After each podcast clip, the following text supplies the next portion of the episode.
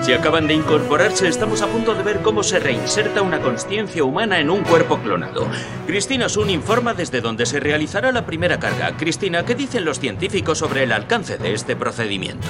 Que van a invertir con éxito el proceso de descarga, acercándonos así a la vida corpórea eterna. Gracias, Cristina. Volveremos contigo en un momento. Oscar Mayer Intel. Traspasamos las fronteras de la carne.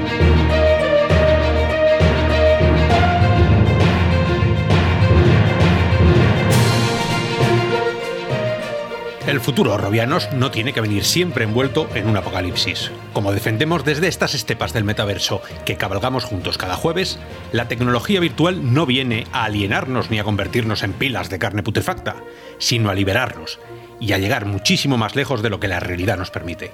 Hoy, a punto de empezar su descarga, estaremos con vosotros. Hugo, sello CPR, ¿cuán lejos quieres llegar tú? Yo contra, contra más lejos posible mejor. Un saludo, Robianos. Muy buenas. Manta Rey, Rey Manta, tú como mínimo supongo que atravesar esos campos verdes que llevas viendo desde hace dos meses, ¿no? En la ventana. Uy, los tengo ya atravesados y bien atravesados. Yo me imagino que es- tú vives como Windows 98, con ese prado verde ahí siempre, ¿no? Y- Buen ejemplo, exactamente. Eh, Ramón, Harold, ¿tú, ¿tú te descargarías? Ah, pregunta delicada. Sí, señor. Muy buenas a todos. Venga, y yo, Oscar, en una nueva edición del podcast oficial de Real o Virtual, para contaros todo lo que han dado de sí las realidades alternativas durante esta última semana. Y recordar que nadie, pero nadie, en esta esfera de las redes os cuenta esto como nosotros. Bueno, de hecho yo creo que nadie os va a contar esto nunca jamás, más allá de nosotros.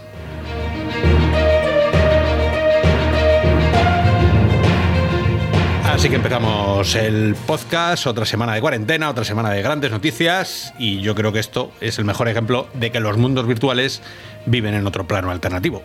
Así que cuando quiera Ramón, ¿qué noticias has filtrado en los últimos siete días? Correcto, esta vez me ha costado más que nunca porque yo no sé qué pasó esta semana, pero se pusieron todos de acuerdo para anunciar cosas y, y es que no nos paró el tema, aparte de rumores interesantes que hemos visto y que luego hablaremos más tarde, que vamos a reservar esa parte de, de ese futuro que es posible que llegue. Y como siempre hacemos, pues no queda otra que hablar de, de hardware, porque tenemos, tenemos unas cuantas noticias en esta ocasión.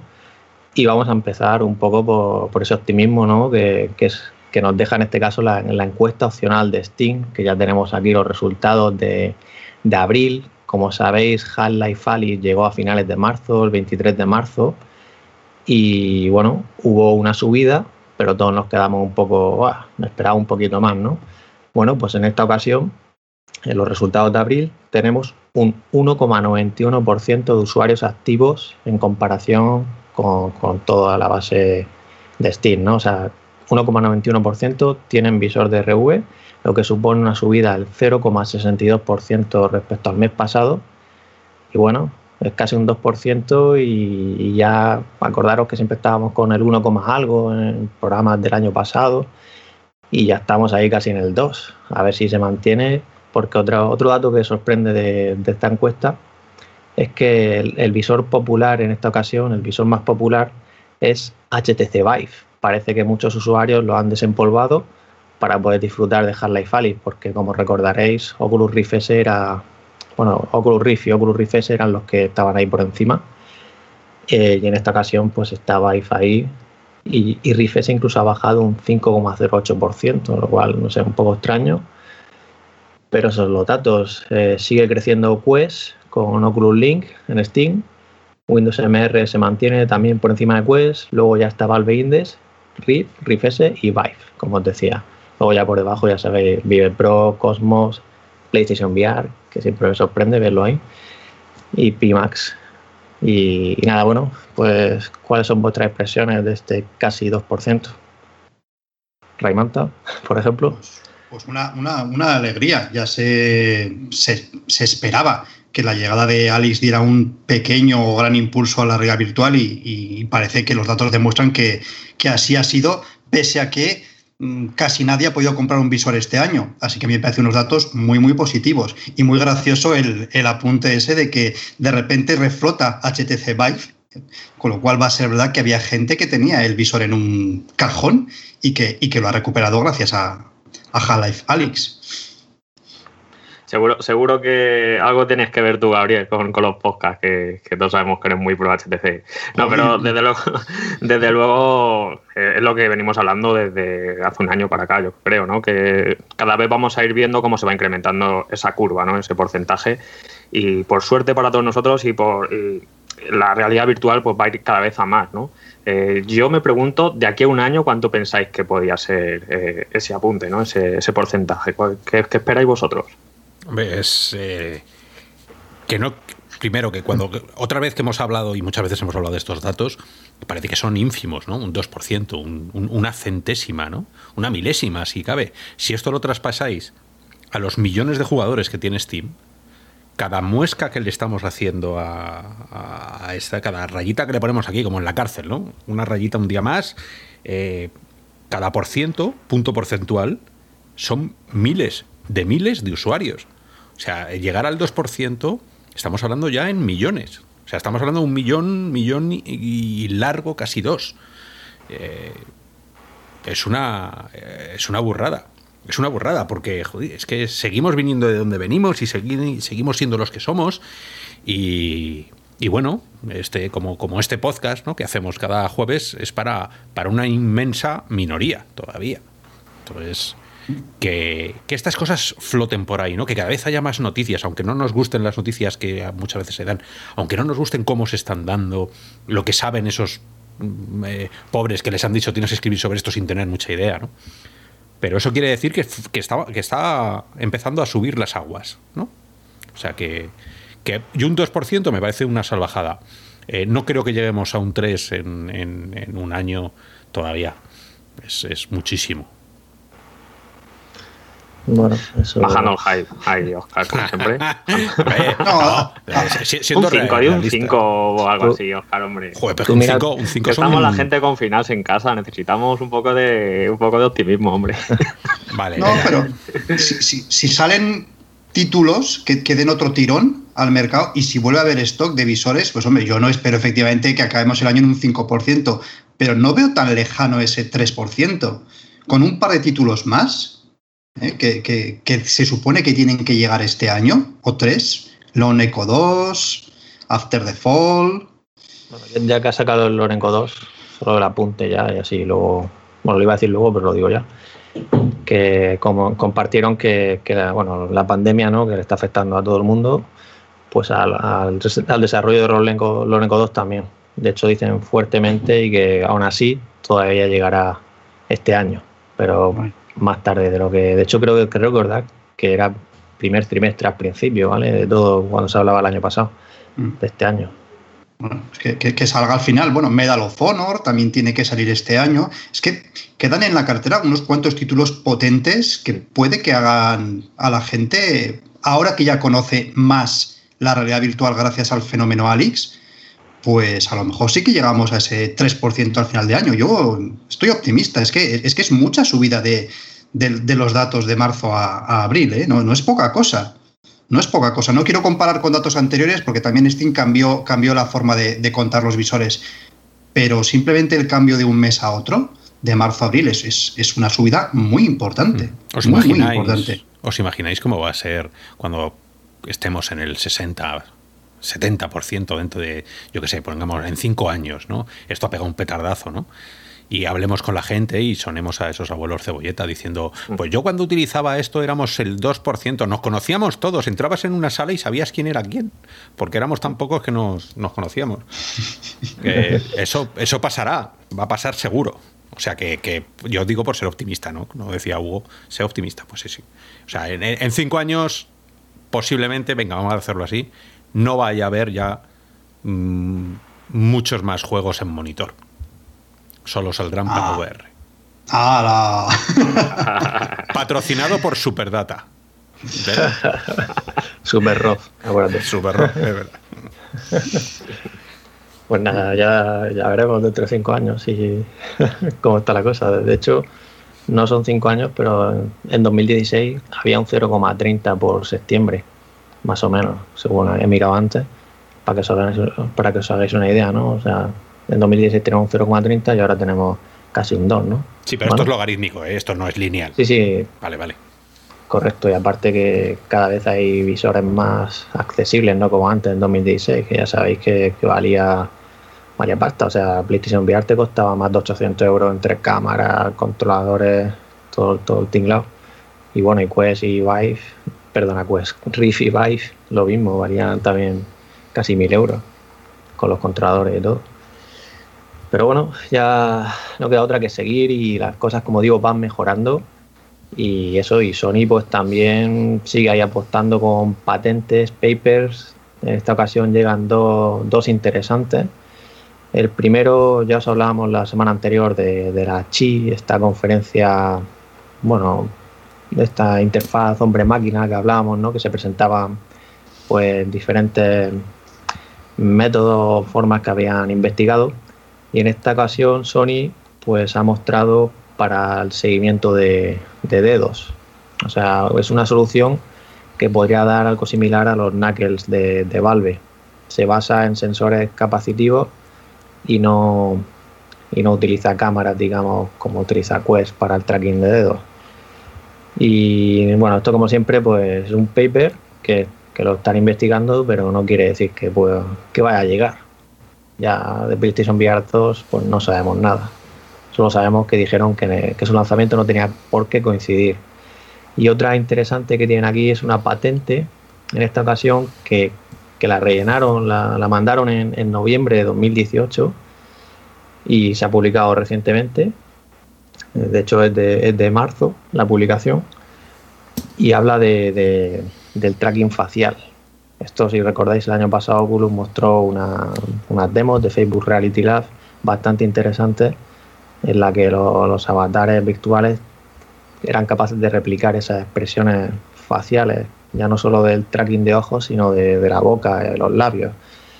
Y esto, pues, imaginaros cómo puede elevar esa, esa presencia, ¿no? El, meterte ahí dentro y para la comunicación tiene que ser, si ya el tracking de ojos, de poder hacer el contacto visual, eh, pues nada, ¿creéis que esto llegará, algo de esto que acabamos de decir, ¿creéis que llegará en PlayStation VR 2? Yo, yo creo que no. Yo, o sea, ahora me toca a mí bajar un poco el hype. Sí, te iba a decir, digo, muy bien. el, tracking facial, o sea, a mí me dejó, yo creo que a, a quien no, ¿no? Le dejó el wow eh, con eso que, presentó Facebook, ¿no? El año pasado, la verdad que yo me quedé anonadado, ¿no? Cuando lo vi. Pero en PlayStation VR, en unas PlayStation VR 2, me cuesta creer que, se apueste por eso en, un, visor que está a la vuelta de la esquina, como el que dice, ¿no? que en un par de años seguramente lo vamos a tener entre, nuestras manos.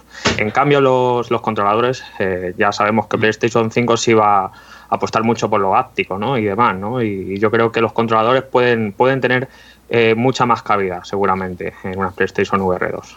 Pero como siempre queda por ver, ¿no? A ver, a ver cuando Sony se digna a empezar a enseñarnos cositas. Pero seguro que están trabajando en todo, en todo ello, segurísimo.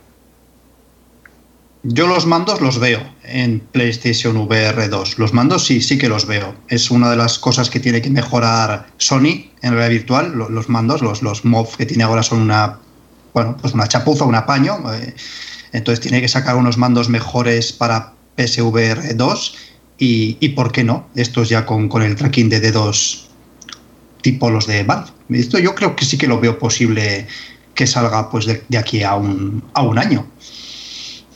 ¿Sabéis? Eh, porque yo creo que sí que... A ver, hemos discutido muchísimo en los podcasts. no sabéis que, que, incluso le hemos dedicado programas enteros ¿no? al tema de los interfaces, cómo, cómo interaccionamos con el mundo real. Mm, para mí hay una, hay una razón muy, muy de peso que va más allá de la normal que podríamos pensar de si nos apetece más o menos botones, tal, ¿no? O sea, hay, un punto de, de, equipo, de cacharro, Cuando el mundo háptico, con todos los sensores capacitivos, con todas esas eh, pequeñas cosas que han evolucionado y que se han metido en, en, unos chips tan chiquititos y que valen ya tan poco dinero, y que encima sabemos programarlos y sabemos, ya hay experiencia de otras cosas, yo creo que deberíamos tender, como toda tecnología en general, a utilizar menos piezas mecánicas para que no se vayan rompiendo, para que no haya esos problemas. ¿Dónde está el gran problema de la Switch, por ejemplo, con los mandos que se les ha roto a todo el mundo? ¿no? O sea, hay, hay un montón de, de, de cosas que tenemos que empezar a simplificar. Ya no es necesario disponer de tantos botones como necesitábamos antes, porque antes no existía esa tecnología capacitiva ni esa tecnología de hápticos. Ahora sí, y ya no os digo nada dentro de unos años. Entonces, para mí, hay una razón económica de marketing inteligente de vamos a quitarnos botones. Podemos dejar un botón, uno, de gatillo para las pistolas, que nos gusta a todos, y si acaso otro botón, punto. Pero no, eso de llenar botones y botones y crucetas y cosas, eh, el joystick analógico debería estar por, porque se ha demostrado que es mejor que los, que los touch. ¿no? Allí donde hay un touch, la gente se ha quejado. Pero todo lo que sea analógico, todo lo que sea un botón con una estructura dentro de plástico, un muelle, que una membrana, todo eso va a ir fallando, como ha estado fallando en toda la historia. Con lo cual, yo, si estuviera allí en la mesa de accionistas, les diría, nos vamos a ahorrar este dinero a la larga y a corto plazo también.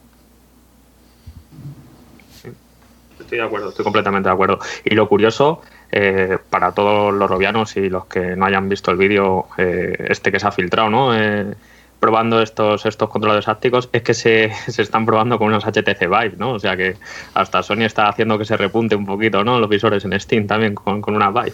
Y, uno, y, unas... Eh, ¿Cómo se llaman las cámaras estas de seguimiento? Solo, eh? solo, hay un apunte que, que el vídeo no, no, se ha filtrado, eh, de, del paper, ¿vale? Que, que, esto del documento que han presentado en el chi este que te decía.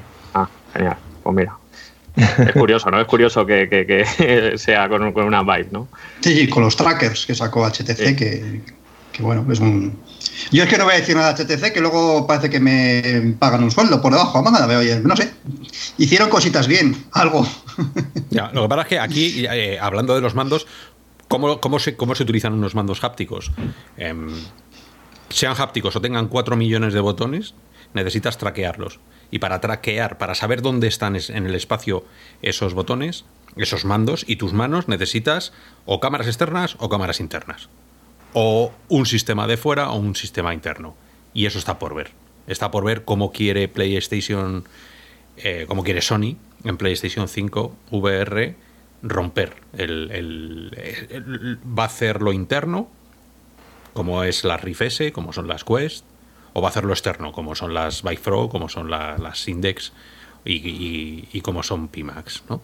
Ahí está. Yo creo que si son capaces de desarrollar un algoritmo de tracking parecido a Riff S, que es el mejor ahora mismo, en cuanto a interno, lo sacarán interno. Seguir esperando máquinas con cables, con cosas que puedan fallar, creo que sería un error. O sea que todo, yo creo que va todo unido. Dependerá, los mandos dependerán del tracking y el tracking dependerá del visor y el visor dependerá de las ganas que le eche Sony. Sea como sea, yo sería un buen añadido este, este tema de, del tracking de, de dedos. Combinarlo con, con los controladores, o sea, que no solo que no solo los tenga el tracking de dedos cuando tú cojas el controlador, como ocurre con, con Valve Index, ¿no? aunque siempre vas a llevar el controlador, es lo normal. Pero lo digo por esto que, que hablábamos de, con Quest en su día, ¿no? de poder combinar el seguimiento este de, de dedos con, con, los controladores para poder hacer más cositas.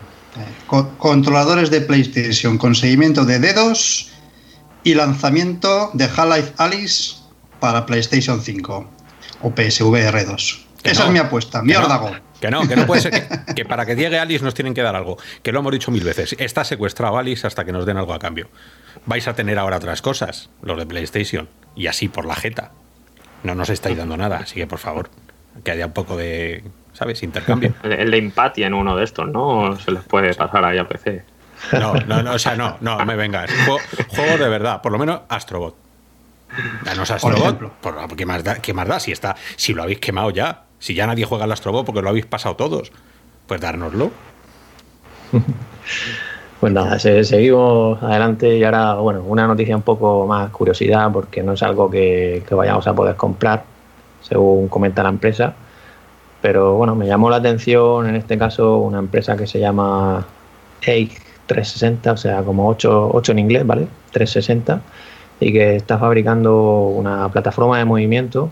En este caso es una bola transparente que gira pues eso, en todos los grados y bueno, no se levanta, ¿vale? Está como una bola de háster, para que me entendáis.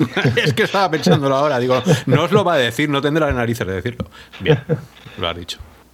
Sí, y bueno, según comentan, es capaz de recrear pues eso, no solo ángulos de inclinación, sino también la sensación de aceleración, desaceleración, fuerzas de giro, golpes e incluso choques.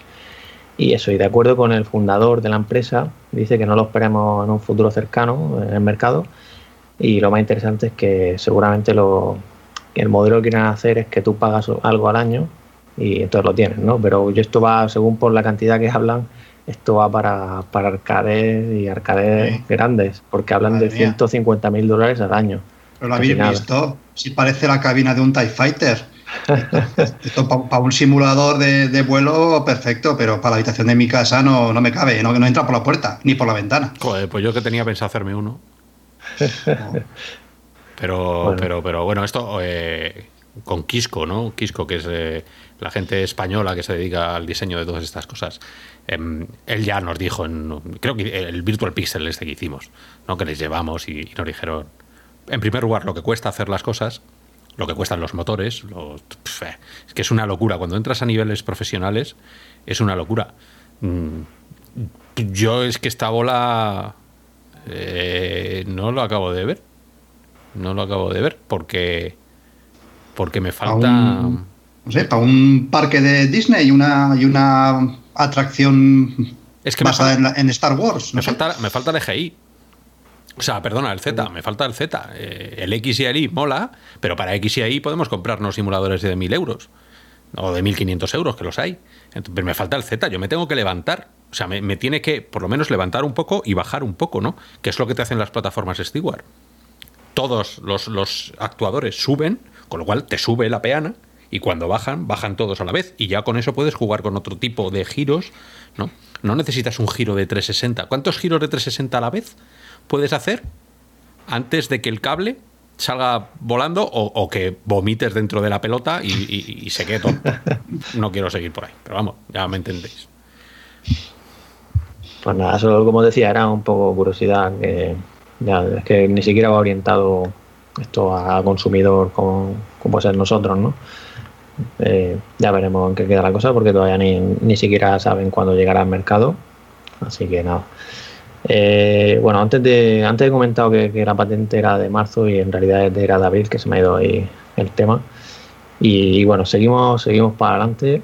Y en este caso, pues llega un Kickstarter de, de un dispositivo que habíamos hablado también en programas anteriores, que es Agile VR que es este sistema de locomoción que se basa en, el movimiento sobre la misma posición, o sea, caminar sobre la misma posición sin desplazarnos, básicamente como levantar las rodillas o las, piernas, ¿no?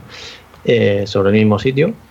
Y si recordáis, este dispositivo en realidad ya, ya lo pusieron ellos a la venta. De hecho, hablaban de 349 libras, que eran 409 euros en su momento. Y han sacado un Kickstarter y ahora pues lo venden por 200 euros aproximadamente el, el, Ultra Early Bear, ¿vale? Que son 179 libras. Ultra, ya lo llaman Early.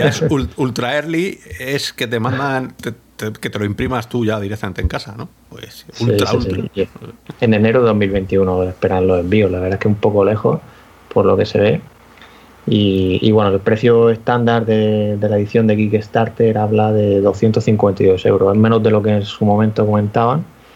Y ventajas de este dispositivo, pues, ¿qué ventajas tiene separar el movimiento de los, de los controladores como lo tenemos ahora? Pues el tema de desacoplarlo de esa manera de que también puede hacer configuraciones de, de poner movimiento ¿no? con la cabeza y tal, ¿no? Con las configuraciones de los juegos pero en este caso es una separación y también hablan de que puede afectar a, los mareos, ¿no?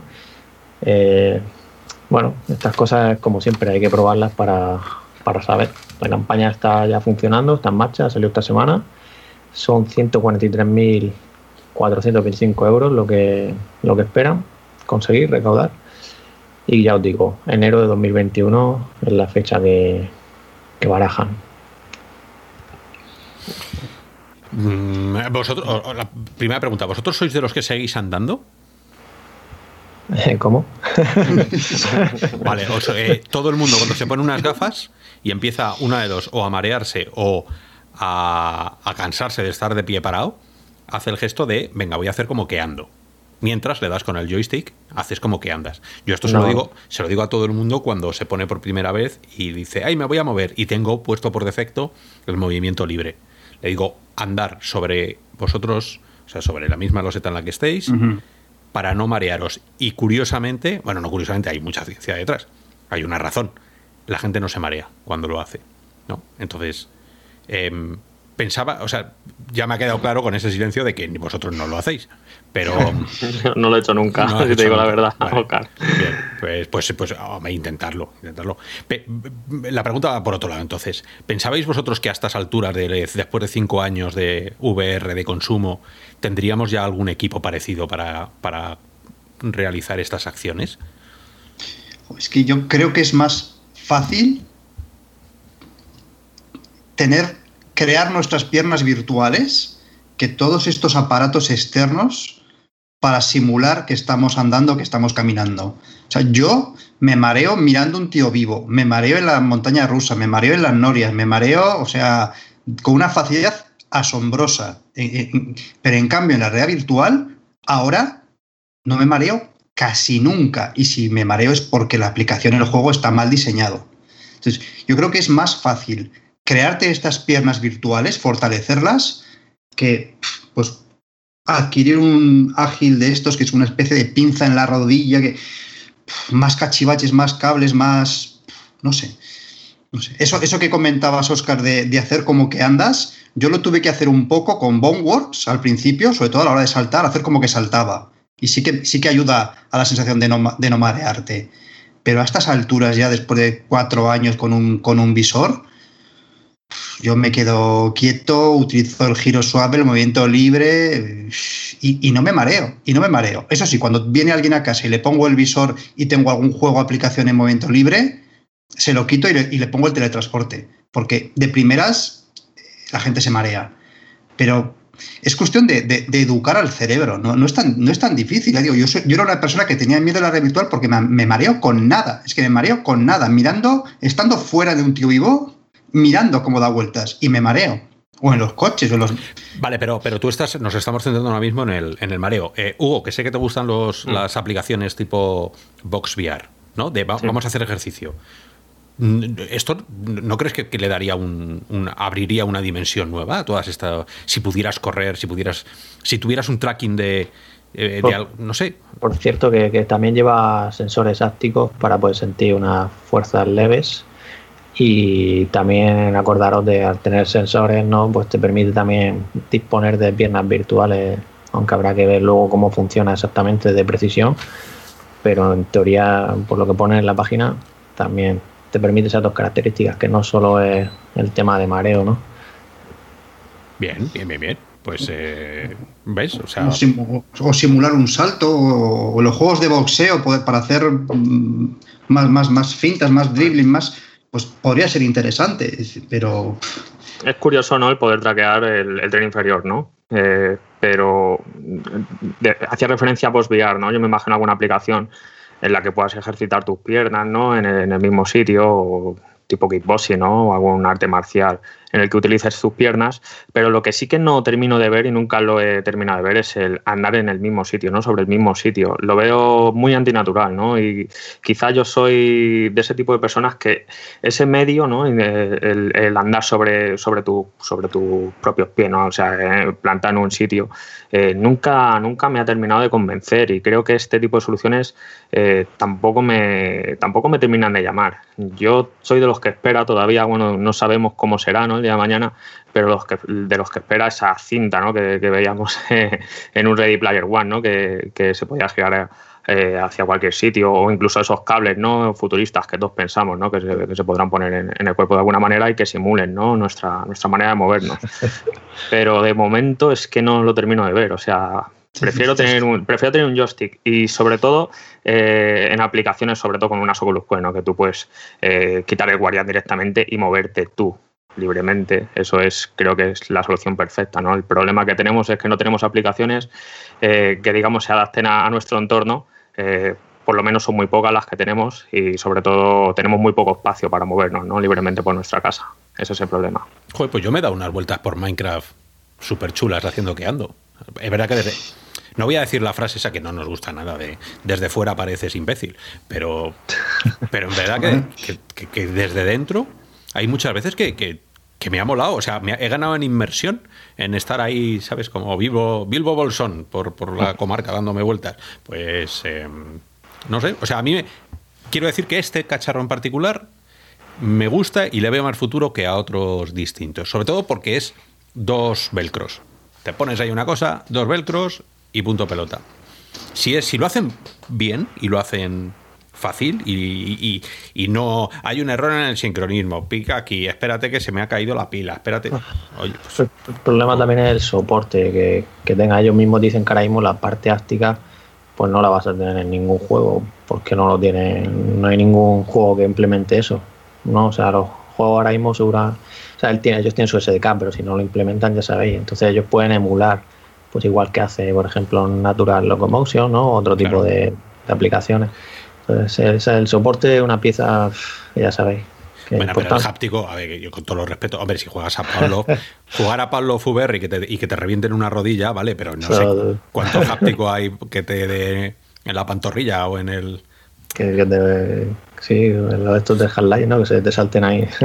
Pues claro, pero está tan reducido el háptico que vibre ahí. Hombre, a lo mejor en el porno, si la chica te toca las rodillas y se acerca, y, ya que pues dejar volar la imaginación, pues a lo mejor. Pero.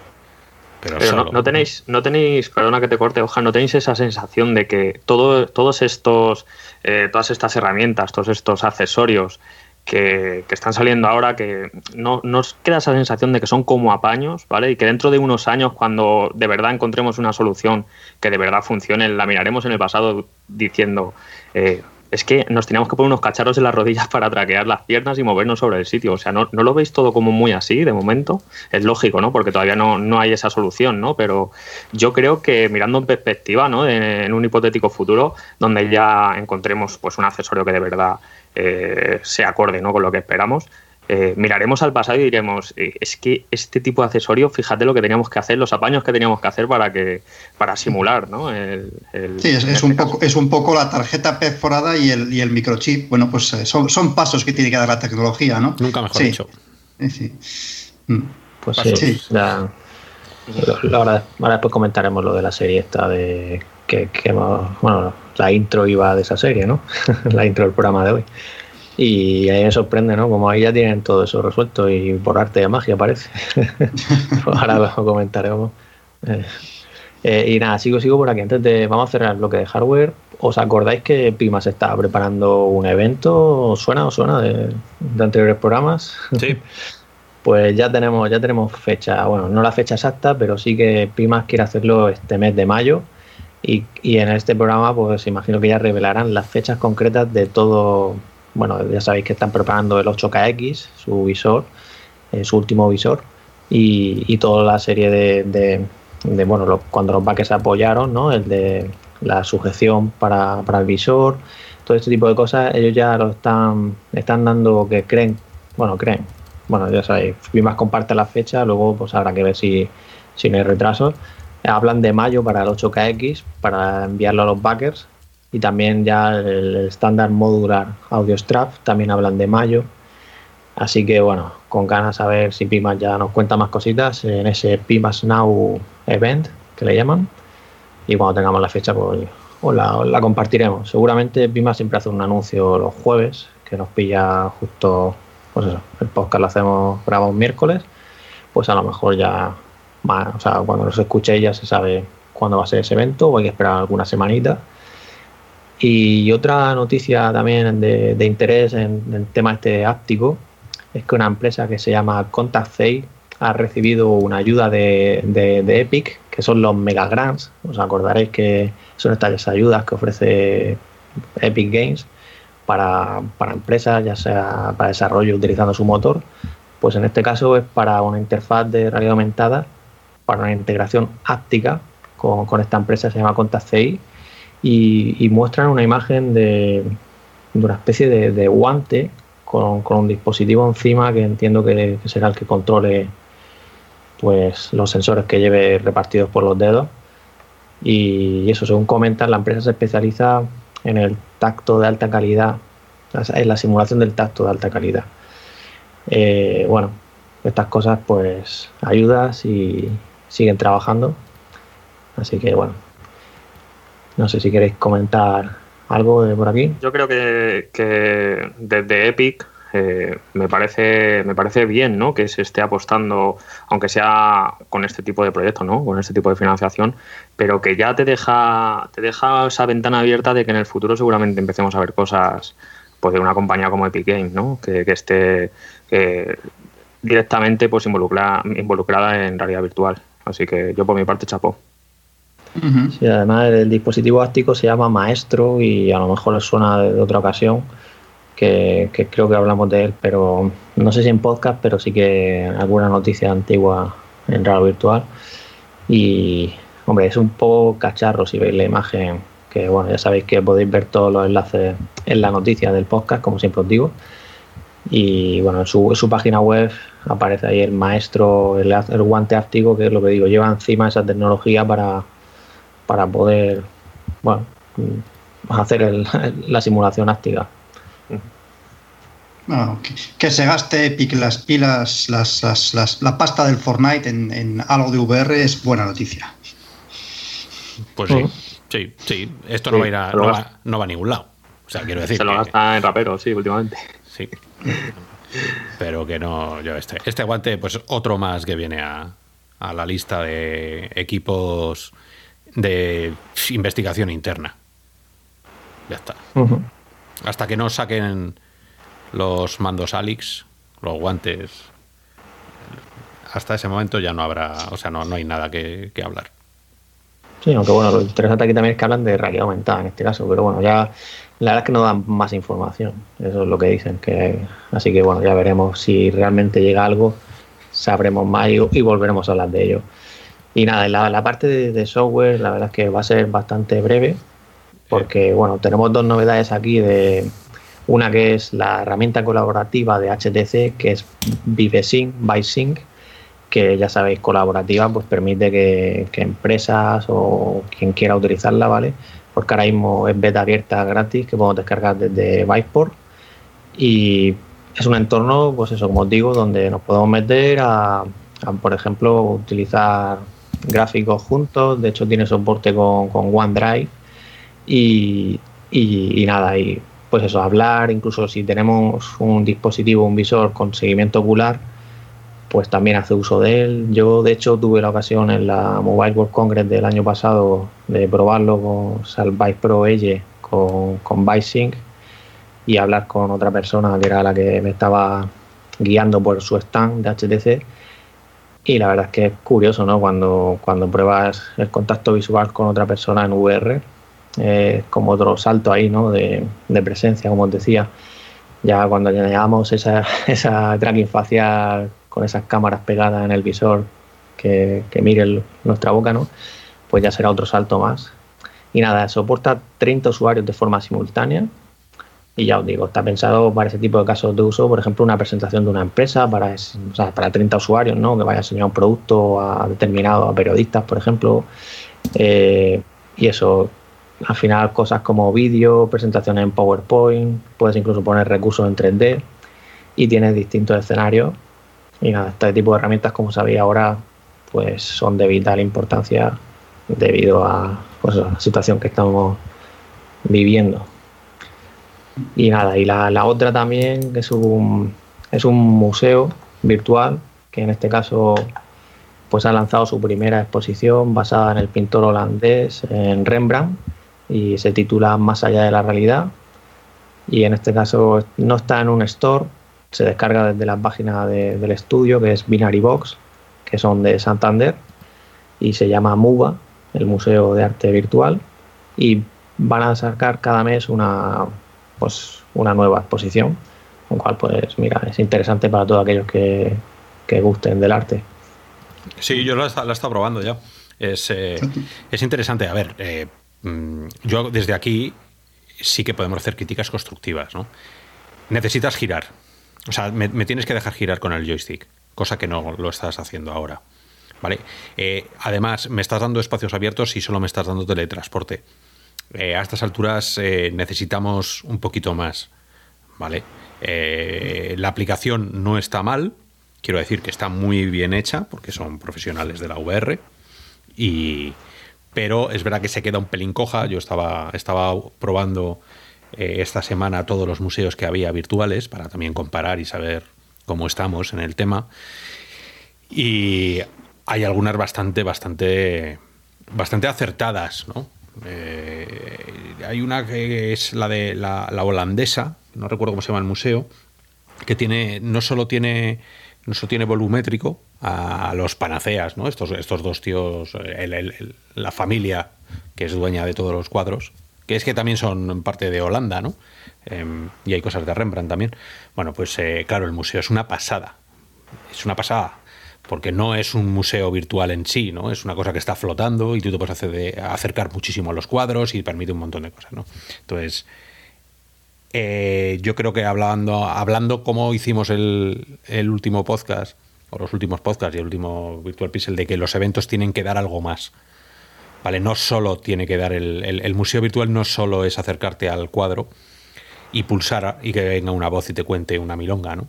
Que es interesante, pero eso ya lo tenemos fuera habría que darle un giro, ¿no? Igual que esas aplicaciones de Rembrandt, que puedes hablar con Rembrandt y puedes ir al cuadro de Rembrandt y dentro, igual que los cuadros de, del Bosco, ¿no? Que puedes entrar ahí y, y, acercarte a cada uno de los personajes que hay dentro del cuadro. Esto es una crítica constructiva. Necesitamos, gracias por el aporte, pero necesitamos más en VR. Yo también lo he estado probando y, y, tengo la misma sensación, la sensación de sí, estoy en un museo, veo obras de Rembrandt, pero me falta me falta ese algo más que, a lo mejor hemos tenido con aplicaciones pues, de, cuadros de Van Gogh o, una experiencia que hay con, la Gioconda, con la Mona Lisa, que, hablabas con, ella y bueno, luego incluso volabas en, inventos de, Leonardo da Vinci. Está bien, pero se queda como ahí, aprobado raspado. Mm, queremos algo más, necesitamos algo más.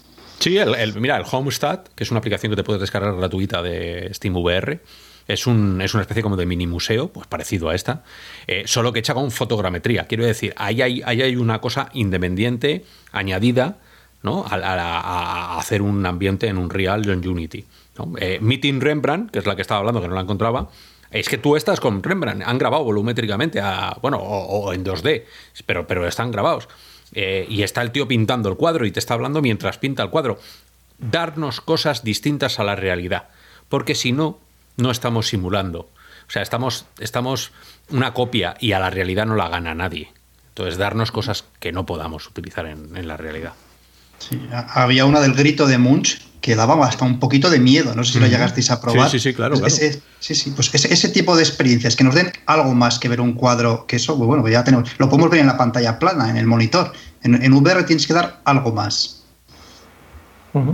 Hombre, también eh, por lanzar un, una lanza a favor ¿no? de, este tipo de propuestas. También hay que tener en cuenta que nosotros lo estamos eh, viendo y enfocando desde un prisma pues, de gente un poco más experta y más metida en la realidad virtual. ¿no? Sí. Y quizá para ese usuario nuevo, ¿no? y sobre todo si es amante del arte, yo creo que todo este tipo de aplicaciones pueden servir como una buena ventana de acceso ¿no? para ver qué cosas eh, podemos hacer desde nuestro visor y desde nuestras casas. ¿no? En este caso, pues echar un vistazo en un cuadro pues, que está en realidad a miles de kilómetros. ¿no?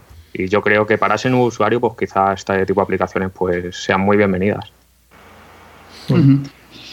Bien, pues bien, bien, bien. Ojalá, ojalá recojan el guante que les lanzamos de venga, darnos, darnos algo más. Lo que nos está, ahorramos, bien, está bien, pero. Nos ahorramos las colas a las grandes exposiciones. Claro, claro. y más en estos tiempos de distanciamiento social. Vale, pues si os parece, entramos en el bloque de juegos. Eh, si quieres, espera, no me gusta, no, me gusta partirte, pero, pero eh, solo un, par de, cosas que, sí que he visto esta semana, que yo me las apunto, aunque tú eres el, cronista oficial de noticias. No, pero, pero, no pasa nada. Me las apunto porque me parecen, me, parecen interesantes, aunque se alargue el podcast un poquito más. Pero bueno, eh, Mojo Vision. Mojo Vision son los primeros tíos que están consiguiendo hacer de verdad. De verdad, no lo sabemos. Bueno, hay cosas que ya están, que ya están empezando incluso a poder probarse. Em, lentillas VR, XR. El otro día hablamos de otro tipo de lentillas que ellos están también trabajando, pero estos son los primeros que han conseguido encerrarlo todo y, hacer algunas pruebas con ello. ¿Cuál es la noticia? Que llevan esta semana han conseguido otros 50 millones de dólares para el, todo de el desarrollo, ¿no? Con lo cual llevan un total ya de casi 160 millones de dólares invertidos en, estas lentillas. Y por primera vez yo he visto la, foto, la foto que andaba por ahí de las lentillas, que es increíble ya, porque empieza a ser real. O sea, empieza a ser ya decir, joder. Y la reflexión mejor que hay sobre estas lentillas es que funcionan con los ojos cerrados. ¿Os imagináis para qué podríais utilizarlo para ojos cerrados? No me, que no es ninguna guarrería. A ver, ¿qué, es, qué, ¿cuál es la diferencia entre la VR y la XR? Claro, sí, sería esa. Eh, claro, pues eh, si la XR es un pass-through, tú puedes ver continuamente lo que está a través de tus lentillas, o sea, a través de tus ojos, pero si cierras los párpados, ¿qué estás haciendo? Bloquear la vista. Bueno, si estas lentillas funcionan con los ojos cerrados, quiere decir que eres tú ya cuando parpadeas o cuando cierras los párpados quien conviertes la XR a VR. O sea que me ha parecido, me ha parecido una reflexión súper interesante a desarrollar, ¿no? Otra cosa es que, joder, ya no puedes cerrar los ojos, ya ni cerrar los ojos. Eso va a estar siempre ahí, ¿no? O sea, se queda colgado y, adiós. Yo no, sé vosotros, pero a mí es que no, no me llama aquí hablo desde mi punto de vista personal, no me llama nada tener que ponerme algo en el ojo, ¿sabes?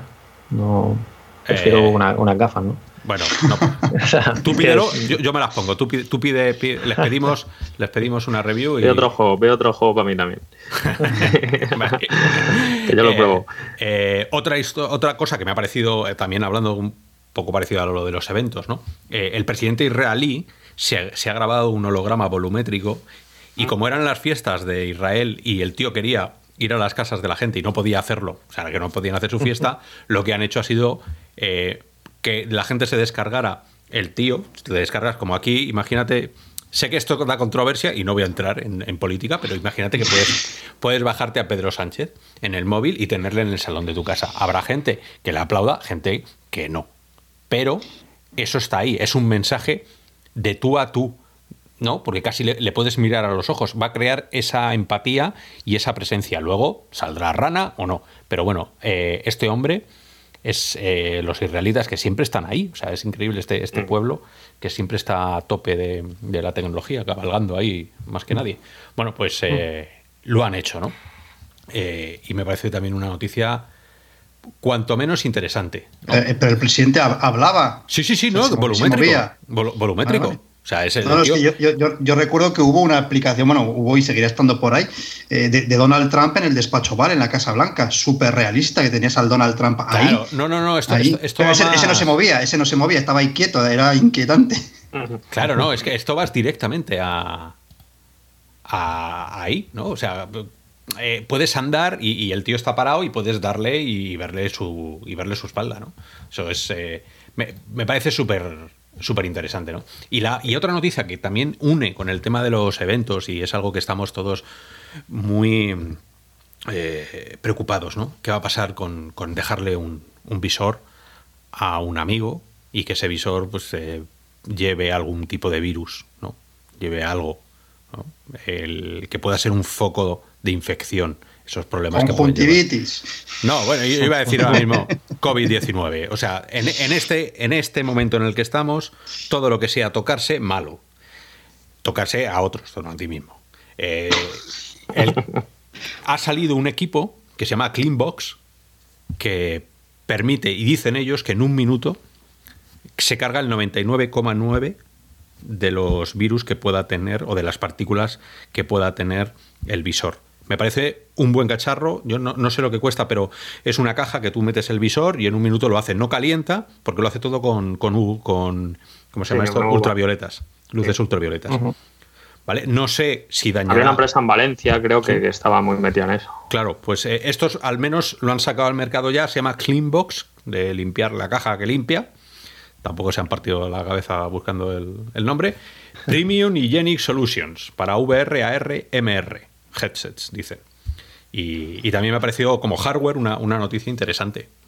Sí, sí, sí, lo es, pues, sobre todo ahora, porque cuando ya volvamos a esta nueva normalidad, como le llaman, pues es que esto va a ser súper importante para los arcades e incluso para tú como, como desarrollador llevar una demo a un cliente, ¿no? Que esto es, o sea, yo creo que, que, es una gran noticia y me alegro que la hayas compartido porque también la había visto, pero no, no la había incluido en este caso. Así que bueno, para eso estamos todos, ¿no? más, somos muchos ojos puestos. bueno, que, es verdad que, que, son cosas que se salen de lo normal y que nos va a contar casi nadie. Bueno, pues aquí, aquí en el podcast oficial de Real o Virtual os contamos cositas. y, ya esas mi, mis noticias así raras que he visto esta semana.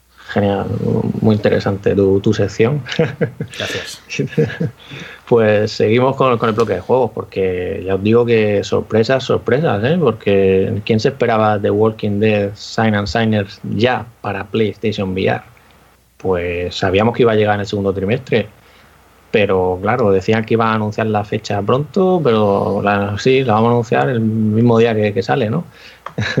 y ya, ya está disponible. Eh, son 35 euros, si no me equivoco, ¿vale? Más o menos, 35, algo.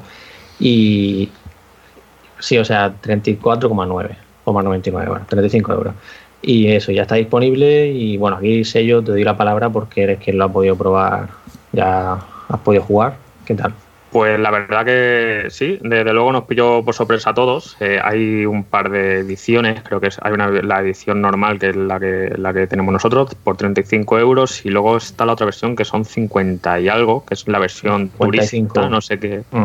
no sé qué diferencia o si es lleva, para lleva otras armas, o sea, lo que son llevas para recetas de armas y, y bueno, al final son, son más añadidos y pero sí, vamos, que al tema de lo que nos interesa aquí es el port.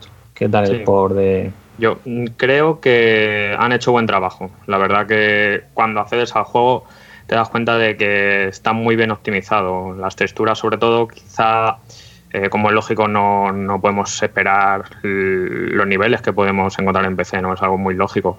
Pero desde luego, yo creo que han hecho buen trabajo en PlayStation VR y el tracking ya sabéis que la asignatura pendiente de PlayStation VR son sus Move y es un juego pues, que tenemos que jugar con nuestro Move sí o sí. Creo que han hecho también muy buen trabajo. Todos sabemos las limitaciones que tienen este tipo de controladores, pero cuando lo mezclas con, con la física, ¿no? esas físicas tan buenas que tiene este juego, eh, no notas cosas muy raras. O sea, yo he estado haciendo mis pruebas y me está gustando bastante. También os digo que es un juego que no es para todo el mundo. Eh, creo que es un juego pues, que te tiene que gustar, ¿no? El tipo de, tipo de propuesta que, que, te ofrece, ¿no? Pero bueno, Oscar sabrá más sobre ello, ¿no? Que creo que es el que hizo la review, el que, le tocó hacer review. Mm. Pero si queréis encontrar más información, pues podéis encontrarlo en la, en la review que, tenemos en, en Real o Virtual. Pero yo creo que en PlayStation VR han hecho un buen trabajo y desde luego puede ser uno de los grandes juegos que podemos encontrar desde ahora también en PlayStation VR. ¿Cómo está el tema del tracking? Que es, eh, ¿Cómo está el tema? ¿Cómo han hecho el tema de...? Porque es un juego muy dado a mirar para atrás continuamente, a, bueno, a agacharte, a, a, estar jugando con el plano 6.2F, ¿no? ¿Cómo, lo has visto? El, a ver, yo, yo con PlayStation VR es que me giro directamente, o sea, no, no, o sea, eh, tampoco pierdes tanto tracking, porque en realidad el visor eh, el, track que tiene la, diadema del visor, ¿no? Las luces, pues las tienes, ¿no? Entonces te puedes girar sin problemas. Es verdad que cuando corres, pues te giras eh, en un vistazo y, vuelves a la posición inicial. Si ya intentas girarte completamente, pues lógicamente vas a perder el tracking con, tus con tus moves, ¿no? No con tu visor, pero sí con tus moves. Eh, en ese sentido, la verdad que no, no lo he hecho porque cuando me pongo las PlayStation VR ya me pongo, digamos, en modo PlayStation VR, ¿no? Y como sé que esas limitaciones van a estar ahí, pues tampoco lo esfuerzo, ¿no? No, es como cuando me pongo las Quest, que me vuelvo loco a girarme, a correr para todos lados. y, en este sentido, pues no, ¿no? Con PlayStation VR sé que mis limitaciones eh, son la cámara, ¿no? Aunque, como te digo, me ha tocado ir corriendo alguna vez y, girar la cabeza y sin problemas, ¿no? O sea, te va a rastrear sin problemas porque lo que es el visor sí lo rastrea, ¿no? El problema lo tendrías con la oclusión que, tendría tu cuerpo, ¿no? Entre, tu, entre la cámara, ¿no? Y claro, yo, a ver, que me, refería, claro, o sea, que todos los que hemos probado PSVR lo... Eh, sabemos que es 180, 360 de visor, pero no 180 de, de mando. Si yo solo esto iba por... porque hay juegos que la narrativa puede cambiar ¿no? Hay juegos en los que todo tiene que pasar de frente o, debería pasar de frente en el cuanto que te tengas que estar girando con el joystick eh, puede hacer cambiar los ritmos. Y esto no, no, no, no es una crítica hacia PSVR, sino hacia el concepto de yo desarrollo una aplicación en la que no he pensado en eso o en la que sí he pensado en eso. Y es a eso que me refería. ¿Tú crees que han pensado? O sea, habrán pensado en eso. Claro, los, los desarrolladores habrán cambiado de alguna manera. No exportar un juego, lo cojo de PC y lo meto en PSVR. No, tendrás que... la sensación que me da es que el, juego... Eh, digamos, a ver, el usuario medio de PlayStation VR, el medio, ¿vale? No la gran mayoría, yo a mí me gusta jugar de pie, ¿vale? Pero la mayoría de, de usuarios que conozco que tienen PlayStation VR juegan sentado. Con lo cual, al, estar sentado físicamente tú no te puedes girar completamente, ¿no? Porque estás sentado, ¿no? En un sofá, en una, silla, en un sillón y, tienes pues tus botones dedicados. Entonces te giras completamente aunque tú estás quieto en el sitio, ¿no? Y, yo creo que han jugado mucho con eso en The Walking Dead. Si lo extrapolas a, jugar de pie, pues lógicamente tienes esas limitaciones y en eso no han pensado que se, eh, ya te digo, o sea, te giras y perderías el tracking en tus manos. Bien, muy bien. Pues bueno, pues sea que pinta bastante interesante. Ahí está tu vídeo, que está ahí lo puedes ver en Radio Virtual también. Y, nada, pues más cositas que llegan para PlayStation VR. Vader Immortal es exclusivo de Oculus y creado por ILMX y Lab, o no sé si lo he dicho bien, pero bueno. Tira, tira. Eh, Vader Immortal sale, sale este verano para PlayStation VR, como os digo. Pues seguimos con más cositas que vienen para PlayStation VR. En este caso, Vader Immortal es exclusivo de Oculus Rift y Oculus Quest. Pues llegará este verano a PlayStation VR. Se podrá disfrutar con un paquete que incluirá los tres episodios de, este bueno juego. Sí, es un juego, ¿vale? Al final, entre los tres, tienen más de tres horas. Y luego tienes ahí el dojo para practicar, que, está bastante chulo. Y nada, ya, ya sabéis, este verano todavía no tiene fecha. Y luego también Gore, este juego de gladiador bastante gore, aunque tiene unos gráficos tipo cartoon, pues sale el 19 de mayo ya por fin. Luego Pixel Reaper, que va a recibir idioma español en todas las plataformas, llegará a PlayStation VR el 19 de mayo. Eh, no sabemos si serán solo subtítulos o, quién sabe si también lo, le meterán voces. Pero bueno, de momento lo que vamos a esperar son subtítulos. Y esto para PlayStation VR. Y luego un juego que al menos por su concepto a mí me parece interesante, que es Swordman o Swordman VR, que, es lo único que aquí, pues seguro que sé yo ahora cuando, bueno, si te digo que son de los creadores de Warzone, seguro que, puede ser que te echen las manos a la cabeza, pero porque no fue un gran juego, al menos el port en PlayStation VR no fue lo que esperábamos. coronaron, sí. Hablamos de Sin Studio, que, ha anunciado este juego, que, lo van a sacar, pues según comentan, este verano también para PlayStation VR y PC. Y es un juego de combate medieval, con gran impacto en la física y, luego eh, también su historia. Y lo interesante aquí es que hablan de, o sea, lo comparan un poco como con, con Blade, and Sorcery, que es este juego de, Steam que llevan ahí hace bastante tiempo y que de hecho van a sacar una actualización próximamente, otra más. Y, nada, yo creo que me, interesa eso, el combate medieval, con, comparándolo así con Blade and Sorcery, ¿no? por el tema de las físicas, pues que te ofrezcan una historia también. La verdad es que si le metieran cooperativo, yo para mí ya sería un juego que me atraería bastante, ¿no? No solo me gusta pegar tiros, también me llama este tipo de juegos. Y, nada, eh, yo no sé si a vosotros, la verdad es que de momento solo hay una imagen de un render y eso pues poco nos dice. Pues más por, eso, por eso a cuarentena, al cuarto de pensar y cuando tengan algo que nos lo digan. Porque también, bueno, eh, sí, sí, sigue. No voy a ser que, haga un spoiler, tú sigue. No, bueno, luego el que iba a destacar también es la, secuela de, Wizards. Ellos pretendían hacer una expansión del primer juego, pero al final, según comentan, después del éxito en la Gamescom del año pasado, pues decidieron dedicarle más, más tiempo para hacer ya un juego completo, una secuela completa. Volveremos a Meliora y seguiremos haciendo pues, las magias a través de los gestos con los controladores, con las manos. Ya sabéis, hechizos de fuego, hechizos para congelar, todo tipo de... Bueno, hablan de un total de 11 hechizos.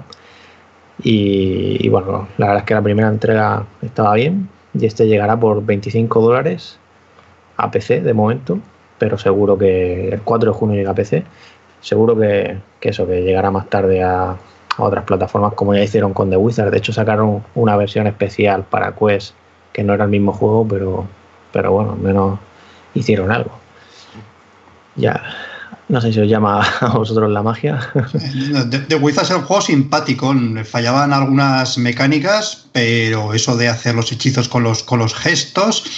Eh, era un juego que de, esos que decías, pues mira, les ha quedado medio bien y te deja con ganas de más. Así que para mí es una buena noticia. Una segunda parte, con, habrán, aprendido de los errores. O sea que... Carbon Studio, que hablabais de Alice eh, la otra, el otro día, en otros programas. The, Wizard es de los juegos de, de hacer gestos runas con los gestos de las manos que mejor estaba conseguido. Había poquito, el juego pues fallaba en gráficos, fallaba en, algunas otras cosas, pero el, tema de hacer con tus manos, con los mandos, los, gestos de los hechizos funcionaba realmente bien, así que yo encantado que, llegue esta segunda parte. Y de Pixel, Pixel Reaper 95 creo, si no estoy mal informado, que sí que llega doblado el audio al castellano. Bueno, o más bien habría que decirlo español latino, por lo que he leído yo, ¿eh? No solo subtítulos, sino español latino, o sea que doblado digamos a nuestro idioma. Ellos hablan de exactamente español de Latinoamérica y yo cuando lo dicen así entiendo que también serán las voces, pero como no, bueno, lo, sabremos pronto. Lo interesante es que sea de una forma u otra español. Ah, yo me, quedo con, lo de The Wizards, que eh, al igual que Gabriel, pues tengo buen recuerdo ¿no? del juego. No, no es ni de broma el mejor juego que he jugado en VR, pero tengo, tengo un buen recuerdo. Y si se sigue apostando por, por esta, este tipo de juego, ¿no? esta saga, significa, pues, uno, que el estudio pues, ha, ha conseguido dinero, ¿no? seguramente, con su primera propuesta, y, y que pues se haga otra secuela de, este juego, pues significa que, las cosas van bien, ¿no? Y, igual que este estudio, pues veremos muchos más estudios que estén apostando por, continuar, ¿no? En el tiempo con, sus juegos, ¿no? Así que yo me quedaría más con eso, ¿no? Con, que cada vez vamos a ir viendo más estudios, pues que van a coger todo lo que han recogido, o sea, todo lo que han sembrado, ¿no? Al principio, ¿no? Y, van a aprender de todos sus errores para, ofrecernos cada vez mejores experiencias. el día, que llegue, el día que llegue Indez 2, Ahí lo voy a Por ejemplo. Joder, esa gente, venga, venga, hombre, animarle de aquí. Y, Indeed, ¿no, ¿no lo veis que la plataforma perfecta puede ser las Oculus Quest? Pues, a ver cómo hacen el tema del tracking, porque yo con Rift S sí que tuve ahí unos ligeros problemillas, pero sí. Joder, pero si es una fotogrametría muy chula, pero muy barata de, consumir. O sea, son, texturas repetidas continuamente, una detrás de otra. Mm. Y, y, es un juego, un juego procedural es que es una gozada. Y, yo me, no sé, ya, ya si lo hiciera cooperativo, y, o sea, cooperativo pero con historia, con cierta narrativa, y un pelín más largo, que no se repitiera tanto, yo creo, buah, yo flipo, yo me quedo ahí un mes a vivir en Indez. Por cierto, Sello, has dicho que, que, que, la saga fue de éxito, ¿no? Acordaros que, que, la verdad que fue hace poco, fue, fue en marzo confirmaron que habían vendido más de 100.000 copias en todas las plataformas de, The Wizard. Ya os digo, la versión esta que hicieron especial para Quest, la, la la versión mejorada de, de Best PlayStation VR y la de PC. Más de 100.000 copias, bueno, para VR ya sabéis que está Yo a lo que me refiero es que eh, se están lanzando al vacío, ¿no? La gran mayoría de estudios, ¿no? Con, con, con juegos en VR, porque aunque no, nos guste, eh, es muy nicho todavía la VR, ¿no? Por desgracia, ¿no? Y, que, y que hagas un, proyecto y que tengas resultados, aunque parezcan pocas, 100.000 copias son eh, en dinero es bastante, ¿no? Seguramente. Así que yo me alegro, ¿no? Y que seguramente muchos estudios estén, estén en la misma línea. Vemos muchas segundas partes de, estudios pequeños y eso es una buena noticia. Pues el Pixel eh, Ripet, el Budget Cuts y además es que las segundas partes suelen ser mejor que las primeras. Bueno, Bayer, Cat 2 no es una gran noticia, ¿eh? Es un juego un poco. Uy, pues, pues, a mí me encantó. A mí me encantó. Y con las nuevas. Y con las. Eh, cuando ya le pusieron movimiento libre, que cambiaba completamente el juego, lo convirtieron en, dos juegos. Puedes jugarlo con, con sigilo y con, Movimiento libre cambia completamente. A mí es un juego que me encantó, pero eh, sé que tiene sus detractores, sé que el tema ese de la pistola, de portal, de trasladarse, teletransporte, no, no gusta a todo el mundo. Pero a mí, bueno, la cuestión es que hicieron un juego hicieron la segunda parte. Está claro que el primero les, les dio los suficientes beneficios o suficiente esperanza en, para crear una segunda parte y, está pasando con muchos pequeños proyectos que, sacan una segunda parte del juego, una continuación. Eso es buena señal. Eso es buena señal. Yo quiero The Quill 2, por ejemplo, también. The Quill 2. O sea, In Death 2, The Quill 2, un montón. Moss 2. ¿no? Moss 2. Moss 2, sí, Quill, Quill, el, Quill es el, Quill era la ratoncita. Sí, la ratoncita, pues de Moss, un Moss 2. Un día, un día tenemos que hacer un podcast. Vamos a hacer un día un podcast de qué segundas partes te gustaría que llegaran a la VR. Half-Life Alice 2. Ya empezamos, claro, si no ha dado tiempo, déjala que descanse la mujer y que descansemos nosotros, porque ha sido, ha sido tenso y, estresante. Muy bien, pues, pues, sí, tomamos nota. Sería, interesante también. Y nada, antes de, meternos en el tema principal, bueno, que sepáis simplemente, así por encima, ya está aquí EcoVR, Spire One VR Operative se ha actualizado mejorando más cosas según el feedback de la comunidad, además de bastantes desafíos para disfrutar ahí de, más horas de juego.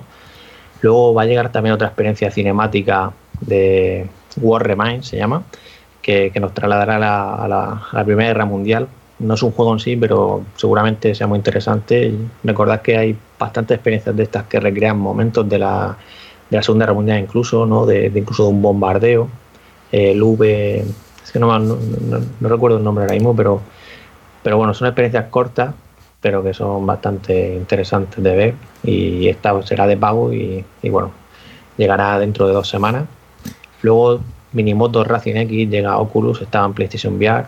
Es un juego, podríamos decir, de, de, coches de carreras, los vemos desde, desde arriba como si fuera una especie de Scalestrip, pero tiene varios, varios modos de control. ¿Eso es lo que nos pasáis de PSVR? Pues, muchas gracias. Un, placer. Tiene que haber de todo. Sí, sí. Algo, otro shooter táctico multijugador, que parece que ya llega en junio. Y luego Space Team VR, que llega el 21 de mayo y esté pensado para jugar con otras personas en cooperativos, hasta seis jugadores se puede jugar en local, con móviles también incluso y un solo visor. Y bueno, es interesante que te metas en una nave y tienes que reparar según van ocurriendo catástrofes y tienes que seguir las instrucciones. Eh, luego ha llegado también un simulador de, X-Wing. Yo este no sé si lo has llegado a probar, Oscar, que está para descargar gratis en lo, Sí, ha estado, pero son versiones, el tío lo ha mejorado ahora. A mí estas cosas son de. Es que me recuerdan tanto a DK1, a las épocas de, de. hemos hecho esto así poquito y ha salido una cosa pixelada, pero. O sea, hay, cierta ilusión naif ahí, ¿no? Un poco, un poco inocentona de que. Pero bueno, oye, genial, es el X-Wing, por favor. sí, sí, además gratis. Podéis probarlo, ya sabéis, 4 de mayo, eh, la fuerza, pues un buen momento y luego, antes de, ahora que tú digas una Oscar, como termino lo otro y bueno, el mod de Quake VR para PC, hay una versión nueva. Que, es súper graciosa, le, han metido el tema de, como en Alice, ¿no? De coger los objetos. Es curioso. Y, y, nada, y esta semana llega otro juego rítmico, parece que, que no se acaban, ¿no? Pero bueno, habrá que darle una oportunidad. Audio Trip estará con un creador de niveles personalizados y llega a Quest eh, este jueves. Y luego bueno, curioso que, Valve ha anunciado que la banda sonora de, Alice pues la va a empezar a poner disponible en Spotify y otra serie de plataformas, aunque no está completa todavía y la irán completando. Y luego, eh, si os acordáis del Steam Festival que hablábamos que, será ahora en junio, el 9 de junio, pues es un festival en el que habrá demos de juegos que no han salido, que, que saldrán dentro de un tiempo, ¿no? Pues va a haber va a haber VR. Aquí lo interesante que os digo es que va a haber VR. El 9 de junio podemos probar demos en VR. Así que ya sabéis. En concreto, un juego que se llama Greymon, pues habrá una demo ahí y yo espero que, que no sea solo este el único que encontremos. Y ya pues, puedes contar, Además de todo lo que estabas diciendo, eh, ya le echaremos también horas y le echaremos el, el, espacio que se merece un juego español eh, Dreamback VR, aunque es el juego que lleva, lleva haciendo dos años y pico. Recuerdo una conversación con Eneco hace años que me decía, estoy pensando en hacer un videojuego, eh, qué consejos, cómo lo hacemos, todo en VR. Y, y ahí está, Eneco se tiró a la piscina y ha estado trabajando noche y día desde hace muchísimo tiempo y sé que además cómo son estas cosas, con mucho amor con lo que haces, con mucho punto honor, porque los medios, aun siendo muy aceptables, no se pueden comparar, claro, a, grandes producciones, ¿no? Y aún así, pues eh, el, el tráiler que ha sacado es, tiene muy buena pinta, ¿no? Por lo menos esos acabados. O sea, es alguien que le gusta la VR y que tiene la capacidad, yo creo que, de hacer algo bueno. O sea que, bueno, ha sacado un, teaser y estamos expectantes a que ya, de forma casi inminente, no podemos decir cuándo, tendremos el juego en nuestras manos y podemos hacerle la review y traerle por aquí algún podcast para que nos cuente cómo es eso de sentarse un día en la mesa y decir, voy a hacer un juego de VR. y que el resto de tres años siguientes sea una lucha contra, contra los elementos, ¿no? Pero bueno, esa es una de las grandes noticias, yo creo. Y luego, eh, solo un apunte personal antes del, del este, he podido probar Supernatural. Y, tenemos que hacer un programa, tenemos que hacer un podcast, no, no, no, no sobre Supernatural. Tenemos que traer aquí a alguien, lo digo ya, eh, de un gimnasio que lo haya probado todo y que nos valide experiencias y tal. Solo os voy a decir, para no hacer eh, spoilers del juego, os voy a decir que está, desde mi punto de vista, dos o tres escalones más de cualquier cosa que hemos visto en cuanto a ejercicio físico.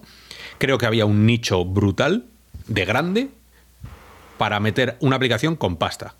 Y cuando digo pasta, digo volumétricos, eh, o sea, ya, no son ni avatares. Claro, fotogrametrías, o sea, ya, ya eh, es, es, no, no, voy a decir el, el Alix de, de, los gimnasios, pero va por ese camino, o sea, es cuánto dinero hay que meterle aquí, toma, cuánta música conocida tenemos que meterle, toma, cuántas interacciones naturales tenemos que tener, toma, o sea, lo que cueste, toma. Entonces es, es me ha parecido súper premium. O sea, súper pasta. Hasta el punto de que incluso me voy a pensar, cuando llegue a hmm. España, el pagar los 20 euros por lo menos para probar un par de meses y ver si, si quemo. Pero ya os digo que es. No me esperaba que estuviera tan bien hecho todo. No falla nada, ni el, ni el interface gráfico, ni los gráficos dentro, ni cómo habla, ni la presencia que te da. Está todo muy, muy bien hecho, la verdad. O sea que me. Yo lo probé también. Yo probé y no tengo, no tengo la misma sensación que tú. Es verdad que en cuanto a realismo, realismo y calidad visual es, es espectacular, ¿no? Pero para mí no deja de ser un Beat Saber. No sé cómo explicarlo, ¿no? Es verdad que tenemos un monitor y que seguramente se irá actualizando y, y que tendrá pues, mucha parte de culpa de esos 20 euros que cuesten eh, al mes creo que era, ¿no? Mensual, ¿no? Eh, pues, pues eso, ¿no? El actualizar esos, esos eh, profesionales y que seguramente puedas incluso disfrutar de pues unas sesiones personalizadas, ¿no? Con, con, con, profesionales, de verdad. Pero quitando eso, yo es que lo que es la propuesta lo veo más un Beat Saber, ¿no? O sea, es verdad que, digamos, más enérgico, más, más rítmico, incluso que Beat Saber, va la redundancia, pero no sé, no me termino de atrapar lo poco que pude probar. ¿Ves? Pues hay debate. Esto hacemos un programa, traemos a alguien y nos liamos a mamporros. y nada más, yo por mi parte, he dicho esto, llevamos ya una hora de, podcast, no hemos hablado del tema no, no, podemos ir al tema principal sin, hablar del tema que has abierto con esa intro, ¿no? Hostia, es verdad, se me había olvidado. sí, sí, sí, sí, sí, Para un momento que la VR llega, pues ya sabéis, a los cines, que está Matrix 4, algún día la estrenarán, pero para hasta, hasta que llegue eh, tenemos pildoritas, ¿no? Cositas que nos van llegando. Y esa es Upload, la serie que ha estrenado Amazon Prime, que son 10 capítulos con una con la VR completamente eh, como personaje principal, ¿no? O sea, el contexto, pero también como personaje, porque lo que me ha gustado es, quitando ya que te guste la historia o no, que los personajes o todo eso, es, comedia, con lo cual es comedia ligera además, pero que todo lo que está está ahí con una intención, o sea, bueno, se han, gustado, se han sentado y han dicho, vamos a hacer bromas de todo esto, y, a mí me ha gustado, me la he visto entera, eh, y del tirón, porque creo que, bueno, era, interesante ver cómo ve Hollywood, cómo ve la gente que tiene tanta pasta para hacer una serie, la VR desde fuera. Habrá gente que estaba en el equipo que no se había puesto un visor en su vida, ¿no? Y me gusta, pues salen mil visores distintos, que ahora, lo, ahora os pregunto, ¿no? Eh, y, luego, si queréis ya, para, para, o sea, para, ahora cada uno contáis un poquito lo que os parece la serie. Y para terminar, eh, dejarme que os ponga luego un, minuto de, de, literatura para deciros que si os ha gustado Blood R, eh, tres libros que os voy a proponer para que os leáis basados en cosas parecidas. ¿Vale? Así que cuando, contar vosotras, vosotros la experiencia que habéis tenido con, con Upload. Yo he visto solo tres episodios. Me ha parecido no tan comedia como te ha parecido a ti, porque a ver, está claro que no es un drama, no es una tragedia, pero bueno, tiene su parte también de misterio policial y de, pues no sé, de romántico, ¿no? De género romántico, pero a mí me ha parecido más una sátira. O sea, parece, tiene un tono, tiene un tono la serie, pues un poco ñoño, ¿no? Aparentemente. Pero tiene más mala uva de lo que parece, creo yo. Hay un montón de pequeñas pildoritas que, se acercan a episodios de, Black Mirror. Eh, a mí la verdad es que los tres episodios me han gustado bastante. va como mejorando. Tienes que... Creo que tiene un tono que es difícil de, de sintonizar porque ni es una comedia de chistes, de gags, ni es una serie de misterio, ni hay, ni es una comedia romántica pura y dura, ni es una serie de ciencia ficción. Tiene un poquito de todo, pero sobre todo tiene mucha más mala baba de lo que parece por el envoltorio. No sé a los demás qué os ha parecido, pero yo he visto un montón de detalles que, que, que joder, menuda, menuda crítica, menuda sátira están haciendo aquí de la sociedad actual. A mí me parece que tiene mucha más mala baba de lo que parece la serie.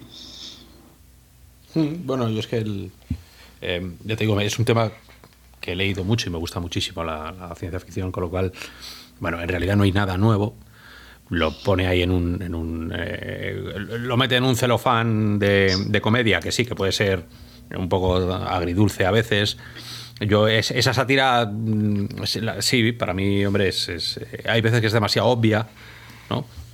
Eh, me hubiera gustado algún pelín más rebuscado, ¿no? Porque, bueno, no deja de quedarse un poco en la en cierta superficie, ¿no? Y, en cuanto se puede meter algo técnico, pues por supuesto, como es para generalista, sale por ahí por patas y te hace dos chistes y, tiramillas, ¿no? A mí, yo, yo, sí la he visto entera, los 10 capítulos, y he de reconocer que al principio me costó un poquito más, pero luego, pues, bueno, ya me, entretuvo y me la vi entera y no, o sea, fíjate que, que acordaros también que en Netflix salió otra que ya he olvidado hasta el nombre. Bésame primero. Bésame primero, Solo, vi uno o dos capítulos, no pude seguir. No, no me llamó, la verdad es que no, no me... Sin embargo, esta sí que, como decís vosotros, tiene ese tema ahí de la parte romántica, tiene su parte ahí de, crimen, historia, ¿no? Y también esa sátira que habláis. Pero yo, pues sí, me hacía gracia ciertas cosillas y tal. Y aparte, pues como dice Oscar, lo que más me llamaba también es es ver todas esas cuestiones ¿no? que hacen que, le demos vuelta y pensemos, porque es que yo estaba viendo la serie y digo, joder, sí que estoy aquí como el programa que hicimos con Pedro Mújica y que hablábamos de cómo serían las recreaciones de, difuntos, ¿no? Y, porque al final la serie va de eso, la serie va de que tú te, te descargas, como dicen, y te suben a la nube y vale, tú ya no estás en el plano físico, pero tú te puedes conectar con un visor de realidad virtual interactuar con esa persona que, que, ha fallecido, pero está ahí en el servidor. Y de hecho, bueno, tú ya según lo que pagues como muerto, ¿no? Pues tienes cierta, imaginaros, ¿no? Estás en un mundo mejor o no de este oasis virtual. Y, la serie va un poco de, eso, ¿no? O sea, va, gira, gira en ese sentido. Y yo ya sabéis que, que, siempre suelo comentar un poco de, de la tecnología que se ve en estas cosas. Muchos visores. sí, pero lo que más me llama la atención es que son visores, o sea, si no recuerdo mal, hablan de que están en el año 2033, ¿no? Tampoco sabemos si, o sea, si tiene que ser basado en la realidad en la que estamos ahora, ¿no? Pero bueno, ellos están en el 2033 y los visores que hay, pues son que me recuerdan a carcasas de, estas que te venden en la gasolinera o cualquier sitio. sí como sacar boards de estos de plástico, pero sí que es verdad que luego sacan otros que son tipo gafas, que tienen como unos LEDs, que podrían ser, digamos, los sensores para el tracking de ojos y tal, por decir algo, ¿vale? Y lo, lo, lo que me llama la atención es que, claro, ellos cuando se meten en ese mundo virtual, que por cierto, eso está ahí con técnicas, vamos, el ray tracing turbo, ¿no? O sea, súper real, ¿no? y, y, que todos los, todas las expresiones de la cara, todos los movimientos, todo se traduce, ¿no? Vale, esto ya sabemos que es una serie y... Pero bueno, si te pones a pensar así, para el que vea esto y diga juegos con la realidad virtual, es que además hay momentos en los que en la serie se ve el visor, las lentes, ¿no? Y es que es un carbuar de los que tenemos ahora y se joder, si va a tener un FOS súper para todo lo que hacen luego dentro de ese mundo virtual, ¿no? Además del, del, movimiento del cuerpo, ¿no? Del tracking de manos y de todo, ¿no? Como sin sensores externos aparentemente todo lo que hacen, ¿no? Aunque sí que es verdad que en las mesas de trabajo pues tienen ciertas cosas por ahí encima que podría ser algo de eso, pero lo dudo, ¿vale? Porque luego en la casa de la chica que se ve en la serie también lo utilizan. Y o si no, luego otra que me llamó la atención, el traje áctico con, con dedos hinchables le llamaban, que era para tener eso virtual también. Uf, alquilar uno de esos, por Dios. Uf, ahí sí que hace falta una clean box. Uf. de, hecho, de hecho, hay un hay unas bromas con eso, ¿no? Eh, en estas series no hay que no hay que buscarle no hay que buscarle más allá de la anécdota. La anécdota yo, yo no voy tanto a los cacharros porque todavía ya os digo que estoy eh, esperando que salga una película o una serie donde se pongan las gafas y sea real lo que se vea. Real quiero decir, real de lo que vemos ahora, no realidad. Sí, sí. ¿Vale? No pasaría nada. De hecho, sería muy bueno que la gente supiera cómo se ve la realidad virtual. en su época. Claro, o sea, vamos a ver cosas que no tiene. Pero bueno, esto va un poquito más allá a veces, porque hay un, hay un, hay una intención narrativa detrás de, cómo podría ser un futuro así y, cómo afectaría por estratos sociales a, esa sociedad. Bueno, eh, interesante. Lo que pasa es que es verdad que, bueno, 25 eh, capítulos, o sea, 25 minutos por capítulo, muy, muy poco tonta en cuanto a, a lo que es la narrativa, la, historia central, ¿no? Es un poco no tiene, es cualquier comedia normal y corriente, solo que con pinceladillas de cosas de VR. Yo si os ha gustado v, eh, Upload o estáis buscando algo, porque yo estaba viendo la serie acordándome de cosas que me he leído, yo os voy a recomendar dos libros distintos que, creo que deberíais leeros. Uno son los dos de Greg Egan. El primero fue Ciudad Permutación, que hizo, y luego eh, el tema de qué pasa cuando te puedes clonar y seguir viviendo en ese mundo eh, virtual pero relacionándote todavía con gente que está en el mundo real, y luego Diáspora, que es el, uno de los libros últimos que, es que, escribió, y, también habla pues, de gente, los carnosos, son gente que, siguen teniendo carne, ¿no? modificados, pero son, mm, le llama carnosos, ¿no? Pero luego están los neuroembriólogos, los gaseosos, los enlazadores, ¿no? Tiene una frase que dice que, que viene mucho para que es la longevidad no tiene demasiado sentido si lo único que haces con tu tiempo es transformarte en algo diferente o degenerar hacia la nada absoluta. Que eso veréis si veis Upload, hay una pequeña crítica ahí, ¿no? De qué pasa contigo cuando el mundo es infinito, cuando tú ya vas a seguir viviendo sin morirte, ¿no? ¿A qué vas a dedicar tu tiempo libre? Como decía la canción. Y, bueno, eso enlaza con el poshumanismo de, de, todos estos bueno, novelistas y también de ciencia ficción, pero vamos, eh, Ciudad Permutación también es otro que siempre... ¿Qué, pasa cuando metes una conciencia en el ordenador? Esa conciencia sabe que él está dentro de un ordenador. ¿Qué pasa si modificas los ciclos de reloj de cómputo de esa persona? Si un segundo para ti en realidad son cinco segundos. ¿no? Y, es cuando entra el tema del solipsismo ¿no? y, el, eh, vamos a sincronizarnos todos con el, con el ente que cuyo reloj vaya más despacio, ¿no? Y, así mm, viviremos muchísimo más y nos separaremos de, la, de los humanos que están al otro lado.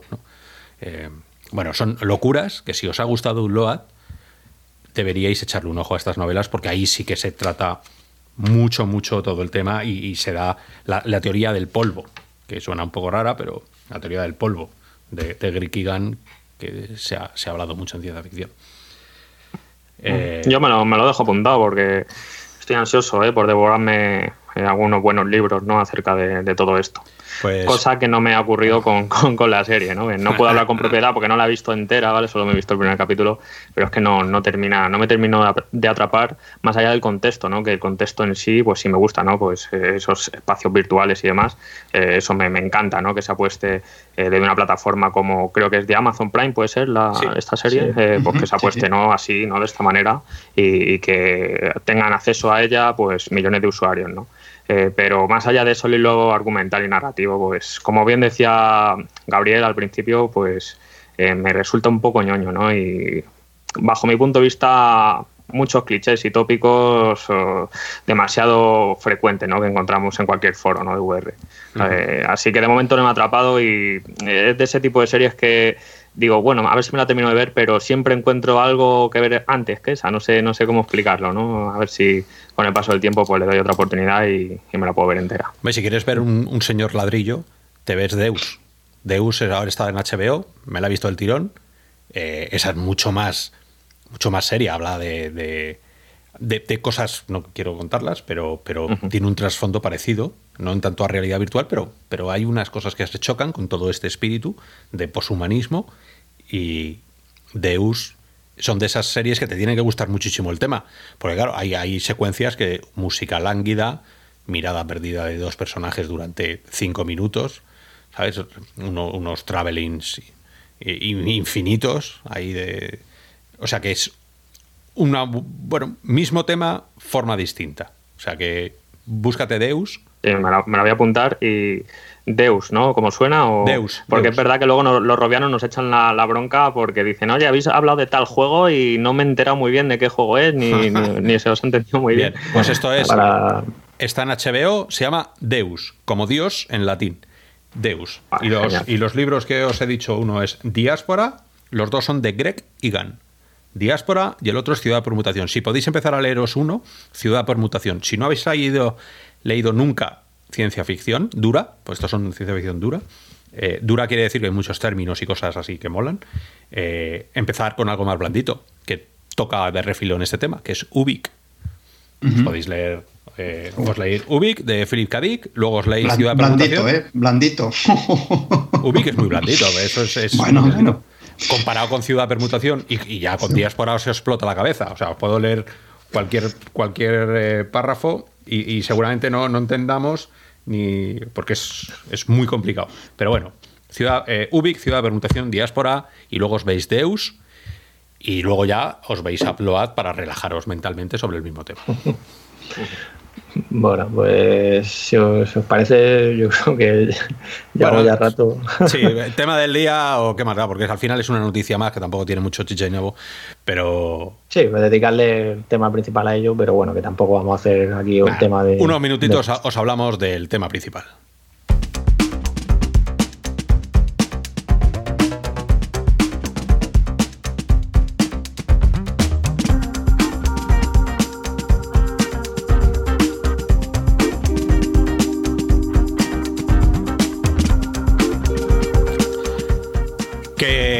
Son rumores. Rumores, rumores. Ya sabéis que toda la VR se cimenta en rumores, porque como nunca sabemos cuándo van a salir las cosas, y encima ahora con el COVID, pues se ha empujado todo. Pero bueno, todos sabéis, y si no lo sabéis, ya os informamos desde Real o Virtual, que puede llegar, va a llegar seguro, una nueva versión de Quest. Ahora Ramón nos hace un pequeño resumen de, qué cosas puede llevar y luego nosotros os contamos qué nos gustaría que llevara. Pero vamos, que está a las puertas, ya están trabajando en ello y el COVID lo ha frenado un poquito. Con lo cual, en vez de salir a finales de este año, saldrá a principios o mediados del año que viene. Cosa que es, bueno, natural, una evolución de un equipo como quien saca el iPhone 17 cuando salga. Pues eh, esa es algo que nos ha revolucionado esta semana y que ha dicho, hombre, qué bien, qué, qué guay, ¿no? Así que si quieres, Ramón, eh, di un poco las características que, se hablan o de lo que se cree esos rumores y luego ya decir. Sí, antes, antes de meternos en las características, solo por porque viene también al hilo de todo esto, que he reservado para este momento dos cosillas más. Una de ellas es pues que Facebook, como sabéis, siempre cada trimestre luego hace la reunión con los inversores y les explican y les hacen preguntas de cómo va todo. Pues hubo, hubo varias frases que, que estuvieron relacionadas con la realidad virtual, como os digo. Y en concreto, pues hablan de que hubo un aumento de un 40% en I+D. Ya sabéis que I+D, pues podemos pensar en Facebook Rarity Labs. Y comentan que fue impulsado principalmente por las inversiones en productos básicos, ¿vale? O sea, que en sus productos básicos me refiero de, los que ellos, de su núcleo. Y, que por supuesto que, que, en particular en VR y AR. Con lo cual, pues ya sabéis que ellos siguen invirtiendo ahí en donde está Michael Abras. Y luego también hablan de que, de que en el lado de la VR, en su visión a largo plazo, pues como sabéis, Quest está agotado por todo. Bueno, ha ido, van llegando van llegando, como se dice, oleadas ¿no? de, visores y ellos, pues como sabéis, lo querrían fabricar más rápido y comenta Zuckerberg de que ha superado sus expectativas, ¿no? Y nada, y, luego también otro dato interesante que, que, comenta en esta reunión es el relacionado con los ingresos. En la parte de otros ingresos, que no son los de publicidad, hablan de que hubo 297 millones de dólares lo que supuso un aumento del 80% y principalmente debido a la venta de productos de Oculus. Productos de Oculus puede ser tanto el hardware como el software en la tienda de Oculus Store, ya sea en Quest o en, Rift, ¿no? O PC. Y eso, eso por ahí, ¿vale? O sea, que, bueno, que desde Oculus, o sea, desde Facebook están optimistas con todo esto.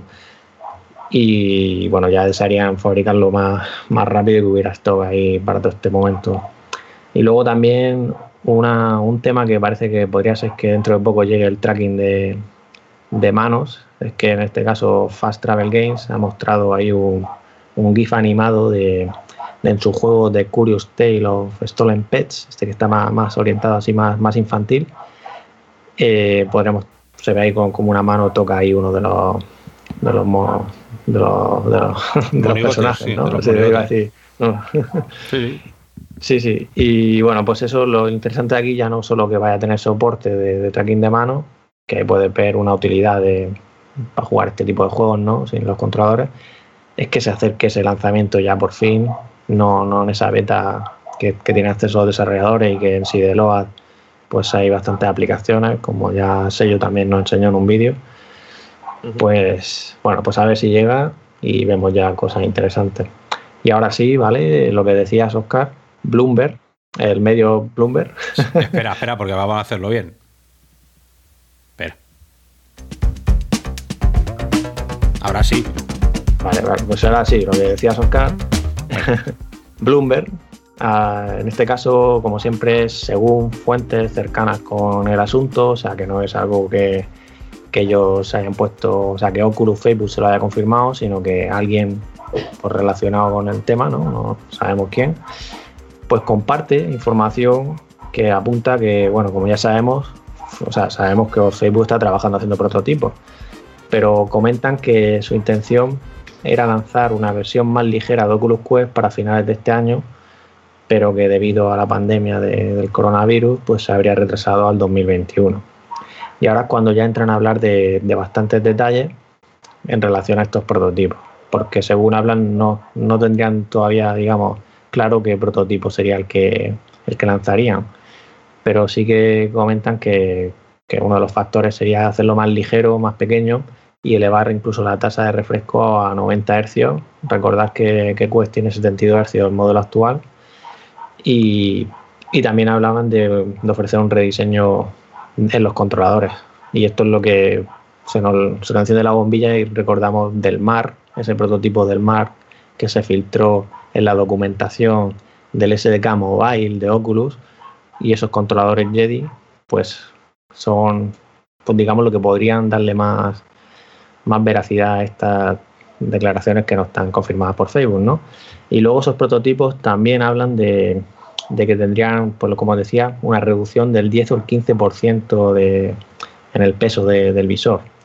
Incluso también hablan de cambiar las cintas de, de sujeción hacerla para que sean más flexibles o un tipo de diseño ahí que, bueno, no, sabemos bien lo que, lo que será exactamente. También hablan de que prototipos seguirían contando con, con ajuste interpupilar físico, algo importante el ajuste de IPD. Se habla de que experimentaban incluso con, con tasas de refresco de 120 hercios. Y luego, pues que los prototipos que, estaban también trabajando seguían contando con cuatro cámaras para el tracking eh, del Inside Out, también que iba a tener soporte de Oculus Link, aunque tampoco que entraran en detalle. Hablan de que iba a tener soporte del cable de Oculus Link, con lo cual ya no sé si se refieren a que seguirá teniendo pues ese conector y no, no otra, otro conector que permita esa conexión más directa, ¿no? Sin pasar por. Pero bueno, si hablando de Oculus Link, yo entiendo que sería igual en ese sentido. Y, más o menos, si, no me he dejado y si me he dejado algo, ahora lo, sacaremos a relucir. Pero es que también aquí, Bloomberg también, las fuentes aquí pues no se cortan y hablan de que Facebook en el terreno de realidad aumentada tendrían, seguirían todavía contando, o sea, teniendo en mente el lanzamiento en 2023 de un visor de realidad aumentada. Acordaros de aquel Estela y aquel Orión que hablábamos eh, el año pasado, pues eso, siguen apuntando a 2023. Y luego añaden también que Apple estaría pensando lanzar un visor de RV en 2021-2022 y uno de realidad aumentada en 2023. Quizá, quizá por eso sea también por lo que Oculus quiere hacer una revisión ahora de Quest, ¿no? Por, el tema de que Apple, yo entiendo que si Apple hace algo, quizás sea más orientado a un visor tipo Quest, ¿no? Y bueno, hasta ahí ya vosotros si, si queréis destacar algo, como veáis, ¿vale? Bueno, la primera evolución que tiene que venir, y esa es la que tiene que venir ya, es la de pasar del 835 al 845. O sea, eh, no podemos tener un Quest con todas las funcionalidades que tiene tan interesantes y toda la potencia que pueda llegar a tener, eh, capada por un Snapdragon 835, que es verdad que hace maravillas, como hemos visto, pero muchos desarrolladores están diciendo, oye, es que necesitamos un pelín más, darnos algo más. El 845, que yo creo que lo va a tener seguro, eh, supera el 835 en todo, ¿no? En todas, pero por ejemplo, em, pasa de 3.770 a 5.870 en, en, pruebas que han hecho con el 3D Mark, eh, cosa que es una burrada, ¿no? Que te va a permitir hacer muchas más cosas. Un, vídeo, bueno, unos gráficos a, a 1080 te está dando 58 frames por segundo, en el 845 llegarías hasta 83. Es muy importante el tema de los hercios. Yo con las Quest, ya lo dije en su momento, lo dije en la review y lo mantengo, sigo viendo, cuando está en blanco, sigo viendo el estrobo. Ah. Lo sigo viendo y eso me molesta. Eso, si, si subes a 90 hercios, 90 imágenes por segundo de refresco, eso se pierde, ya no verías nunca más eso. Pero claro, para eso necesitas músculo de cálculo y no solo de CPU, sino también de, de GPU, de GPU, perdón. Entonces, eh, bueno, ese es, eso es lo primero. Y cosas que vienen, que vendrían con el 845, subiría la resolución, que eso ya no sé si estarían dispuestos, pero bueno, eh, habría mejores... Si vas, a subir, si vas a subir la versión, no creo yo que suba la resolución. Por eso, que, que, no creo. Pero bueno, pero que ya vendría. El 845, por ejemplo, pide ya, ya hace de forma nativa el, lo que llaman ellos de adrenofoveation, ¿no? Que es ese, de hecho, perdona que te, quizá a lo mejor imagínate que pongan las mismas pantallas que Rifese, ¿no? por, por el tema de, poder subir los hercios, ¿no? Sí, sí, subir los hercios, poner las mismas pantallas y le añades, por ejemplo, esto que te estoy diciendo, adrenofoveation. Ya hace un renderizado selectivo, ¿no? Eh, que es lo que siempre hemos pedido, para poder mejorar eh, la calidad. Bueno, pues ya, lo haría. Eh, mejora el SLAM, que es como sabe todo el, grid que hace a tu alrededor, ¿no? De saber dónde está el butacón, saber dónde está la mesa, todo eso ya lo, haría. Eh, mejora también en 3D audio, mejora el eye tracking, que ya lo podrían meter porque ya viene de serie en el 845 y se podría hacer. Eh, gana en eficiencia térmica, gana en eficiencia general, con lo cual la batería sería mejor. Quiero decir, fíjate ahora con, cambiar solo un pequeño chip, todo lo que daría de más. Y la razón por la que no se metió el 845, recordar que fue cuando Carmack nos dijo en la Connect que no lo habían hecho porque no había documentación suficiente y porque era un chip muy nuevo que todavía no estaba testeado. Ha pasado el tiempo, ya lo tienes, 845. Con lo cual, para mí, creo que todo, todo va por el camino natural de una evolución que se prevé sin, sin grandes aspavientos, ¿no? Pero, pues eso, el nuevo iPhone, el nuevo Samsung, el nuevo Quest, una revolución pequeñita. Yo estaría, estaría curioso, no estaría bien, ¿no? Eh, pero ya puestos a pedir eh, que, metan un 865, ¿no? O el XR2, ¿no? Ese, chip ya dedicado, ¿no? Para, este tipo de visores. Pero es que ese es el problema. Lo que pasa, el problema, el problema es que también eh, haría que, costara muchísimo más el, visor, ¿no? También es cierto, ¿no? Pero quizá el 855 también, que es un, es un chip que ya lo vimos el año pasado, pues seguramente quedaría bien. ¿eh? No, no, no digo que sea el, el 855 Plus, que, que, es una versión muchísimo más moderna, pero quizá un 855 eh, estaría bien. También es verdad que del 835 al 845 es quizá de los saltos generacionales entre chip más grandes que ha habido de los últimos años. Eh, la potencia que tiene el 835 es una potencia bastante grande, pero que ha quedado muy obsoleta en cuanto salió el 845. Quizás es menos obsoleta que la que hay, la diferencia que hay entre el 855 y el 845. Y, es un salto muy grande que dieron los de Qualcomm. Así que si meten un chip de esas características y de verdad aprovechan la potencia y el dinamismo que te puede dar ese tipo de chip, pues seguramente encontremos un visor que merezca mucho la pena. Yo, por no meterme tanto en las tripas como vosotros, iría, iría al exterior, al exterior, la ergonomía. No se no, no puede salir unas Quest 2 o Quest S con esas cintas rígidas para sostenerte sobre tu cabeza. Que son lo más incómodo que me he puesto yo en la cabeza, pero mucho más incómodo que un sombrero mexicano. es una cosa horrorosa. Horrorosa, horrorosa, horrorosa. y no soy de los que más se quejan, ¿eh? Que yo tengo poco pelo y encaja bien, pero tú le pones unas cosas a una persona con, con, con pelo, con melena, y eso baila, pero cosa mala.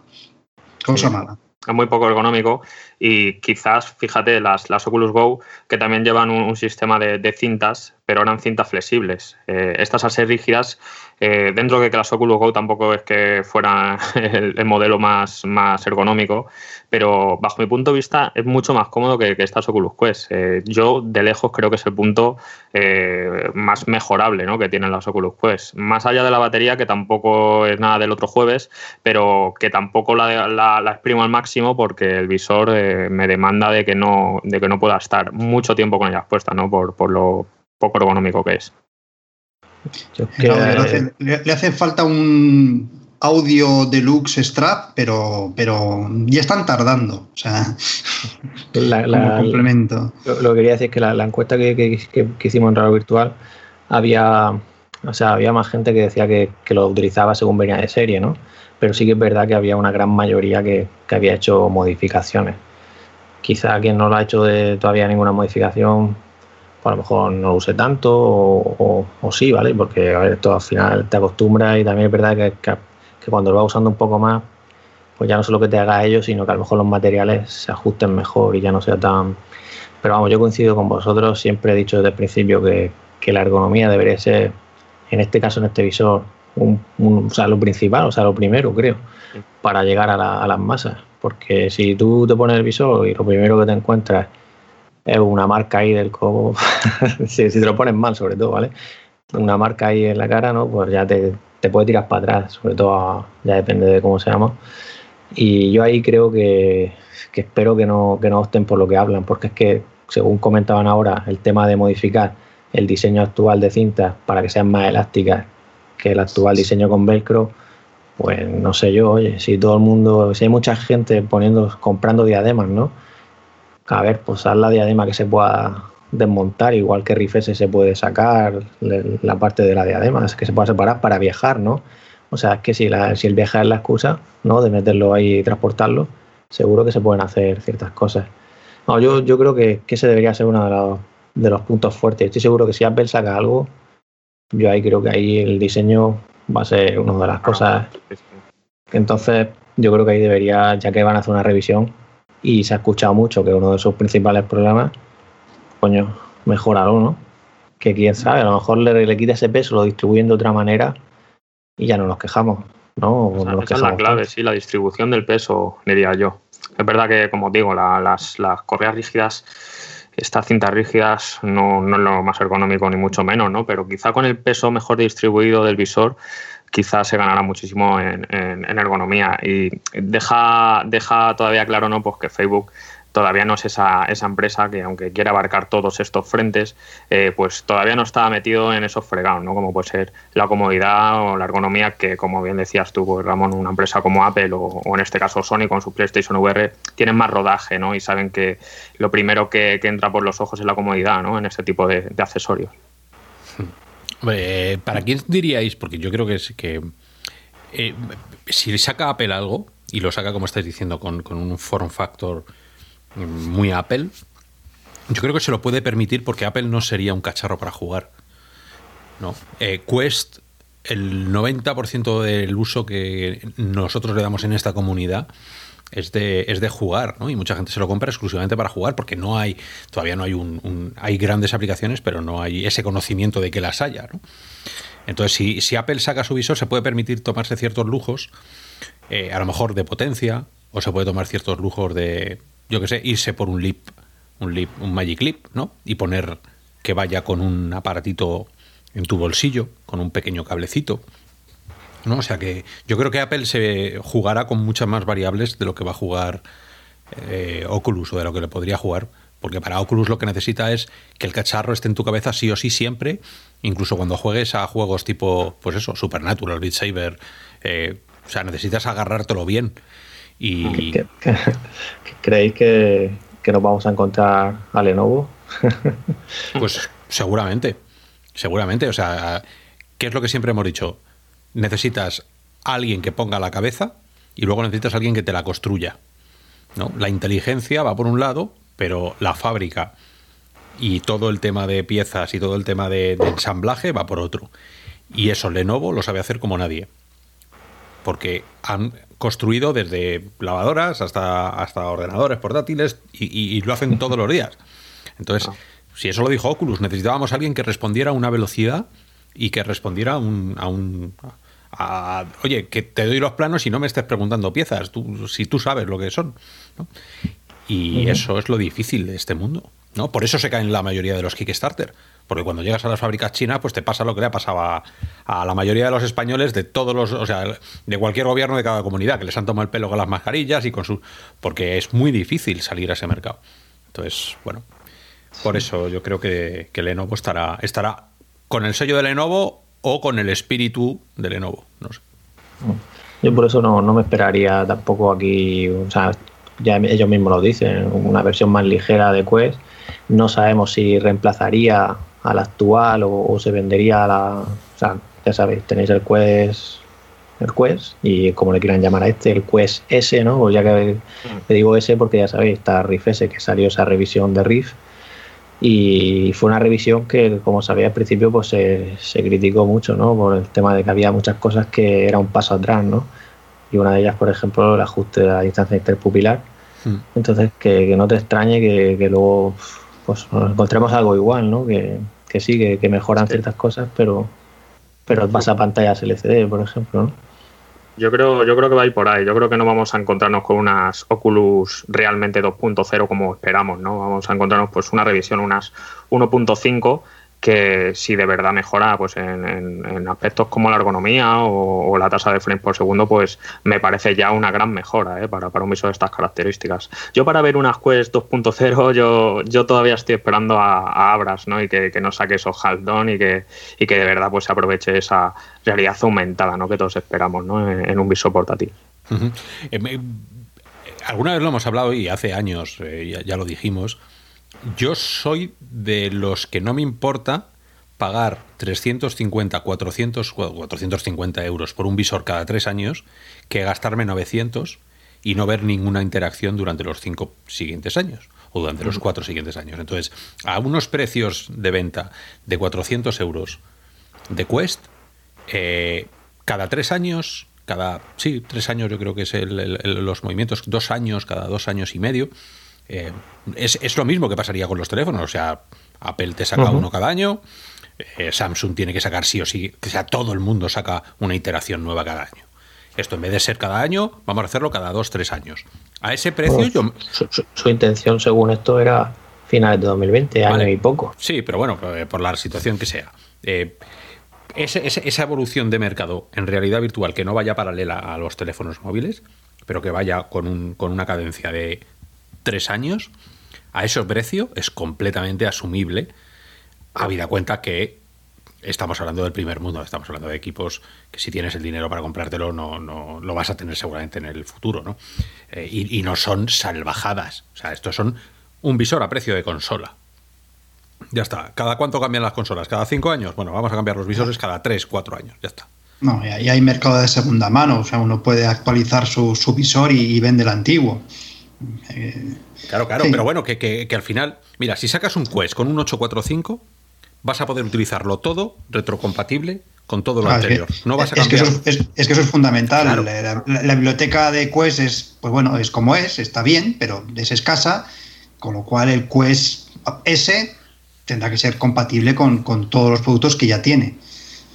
Claro, la Quest pues actual. Ya está, no, no, claro. Como la PlayStation 4K, ¿no? Sí, o sea, bueno, en las consolas está ocurriendo esto ahora, pero antes no era tan habitual. ¿eh? Antes cambiabas de consola y los juegos antiguos ya no los podías jugar. Bueno, pero, pero ahora, no te puedes ahora ya, ahora, ahora, ya es una, ahora ya es una exigencia, ahora ya se exige que PlayStation 5 sea compatible con los juegos de PlayStation 4, etcétera, etcétera, pero, pero tampoco este antes era que así. lo dijeron ellos. Que, sí, sí, que... no, es que, es que tiene que ser así. Yo creo que el consumidor ahora no aceptaría cambiar de móvil, visor, consola si no le sirve lo que tiene de antes. Las, el hardware, pues bueno, se, hay, una, hay una cierta obso, obso, hoy, siempre, siempre se me atasca. Bueno, pues porque, porque avanzan, pero uno quiere seguir utilizando las aplicaciones o, o los juegos que ya tiene, hmm. con mejoras, con mejores gráficos, con mejores hercios, con bien, pero, pero hay, hay buenos juegos, buenas, buenas experiencias que no tienen por qué quedar, caer en el olvido pues cada dos años. Y ahí es donde ellos no van a romper, no van a sacar unos controladores, o sea, los Jedi estos no van a ser un antes y un después, por lo que me parece. Va a ser que lleve mejores sensores, como dijeron, ¿no? Para el mayor refresco de, la IMU. Y vamos, que no. O sea, que no se va a romper esa compatibilidad, lo que estás diciendo. Y ahí, pues ya. Ya.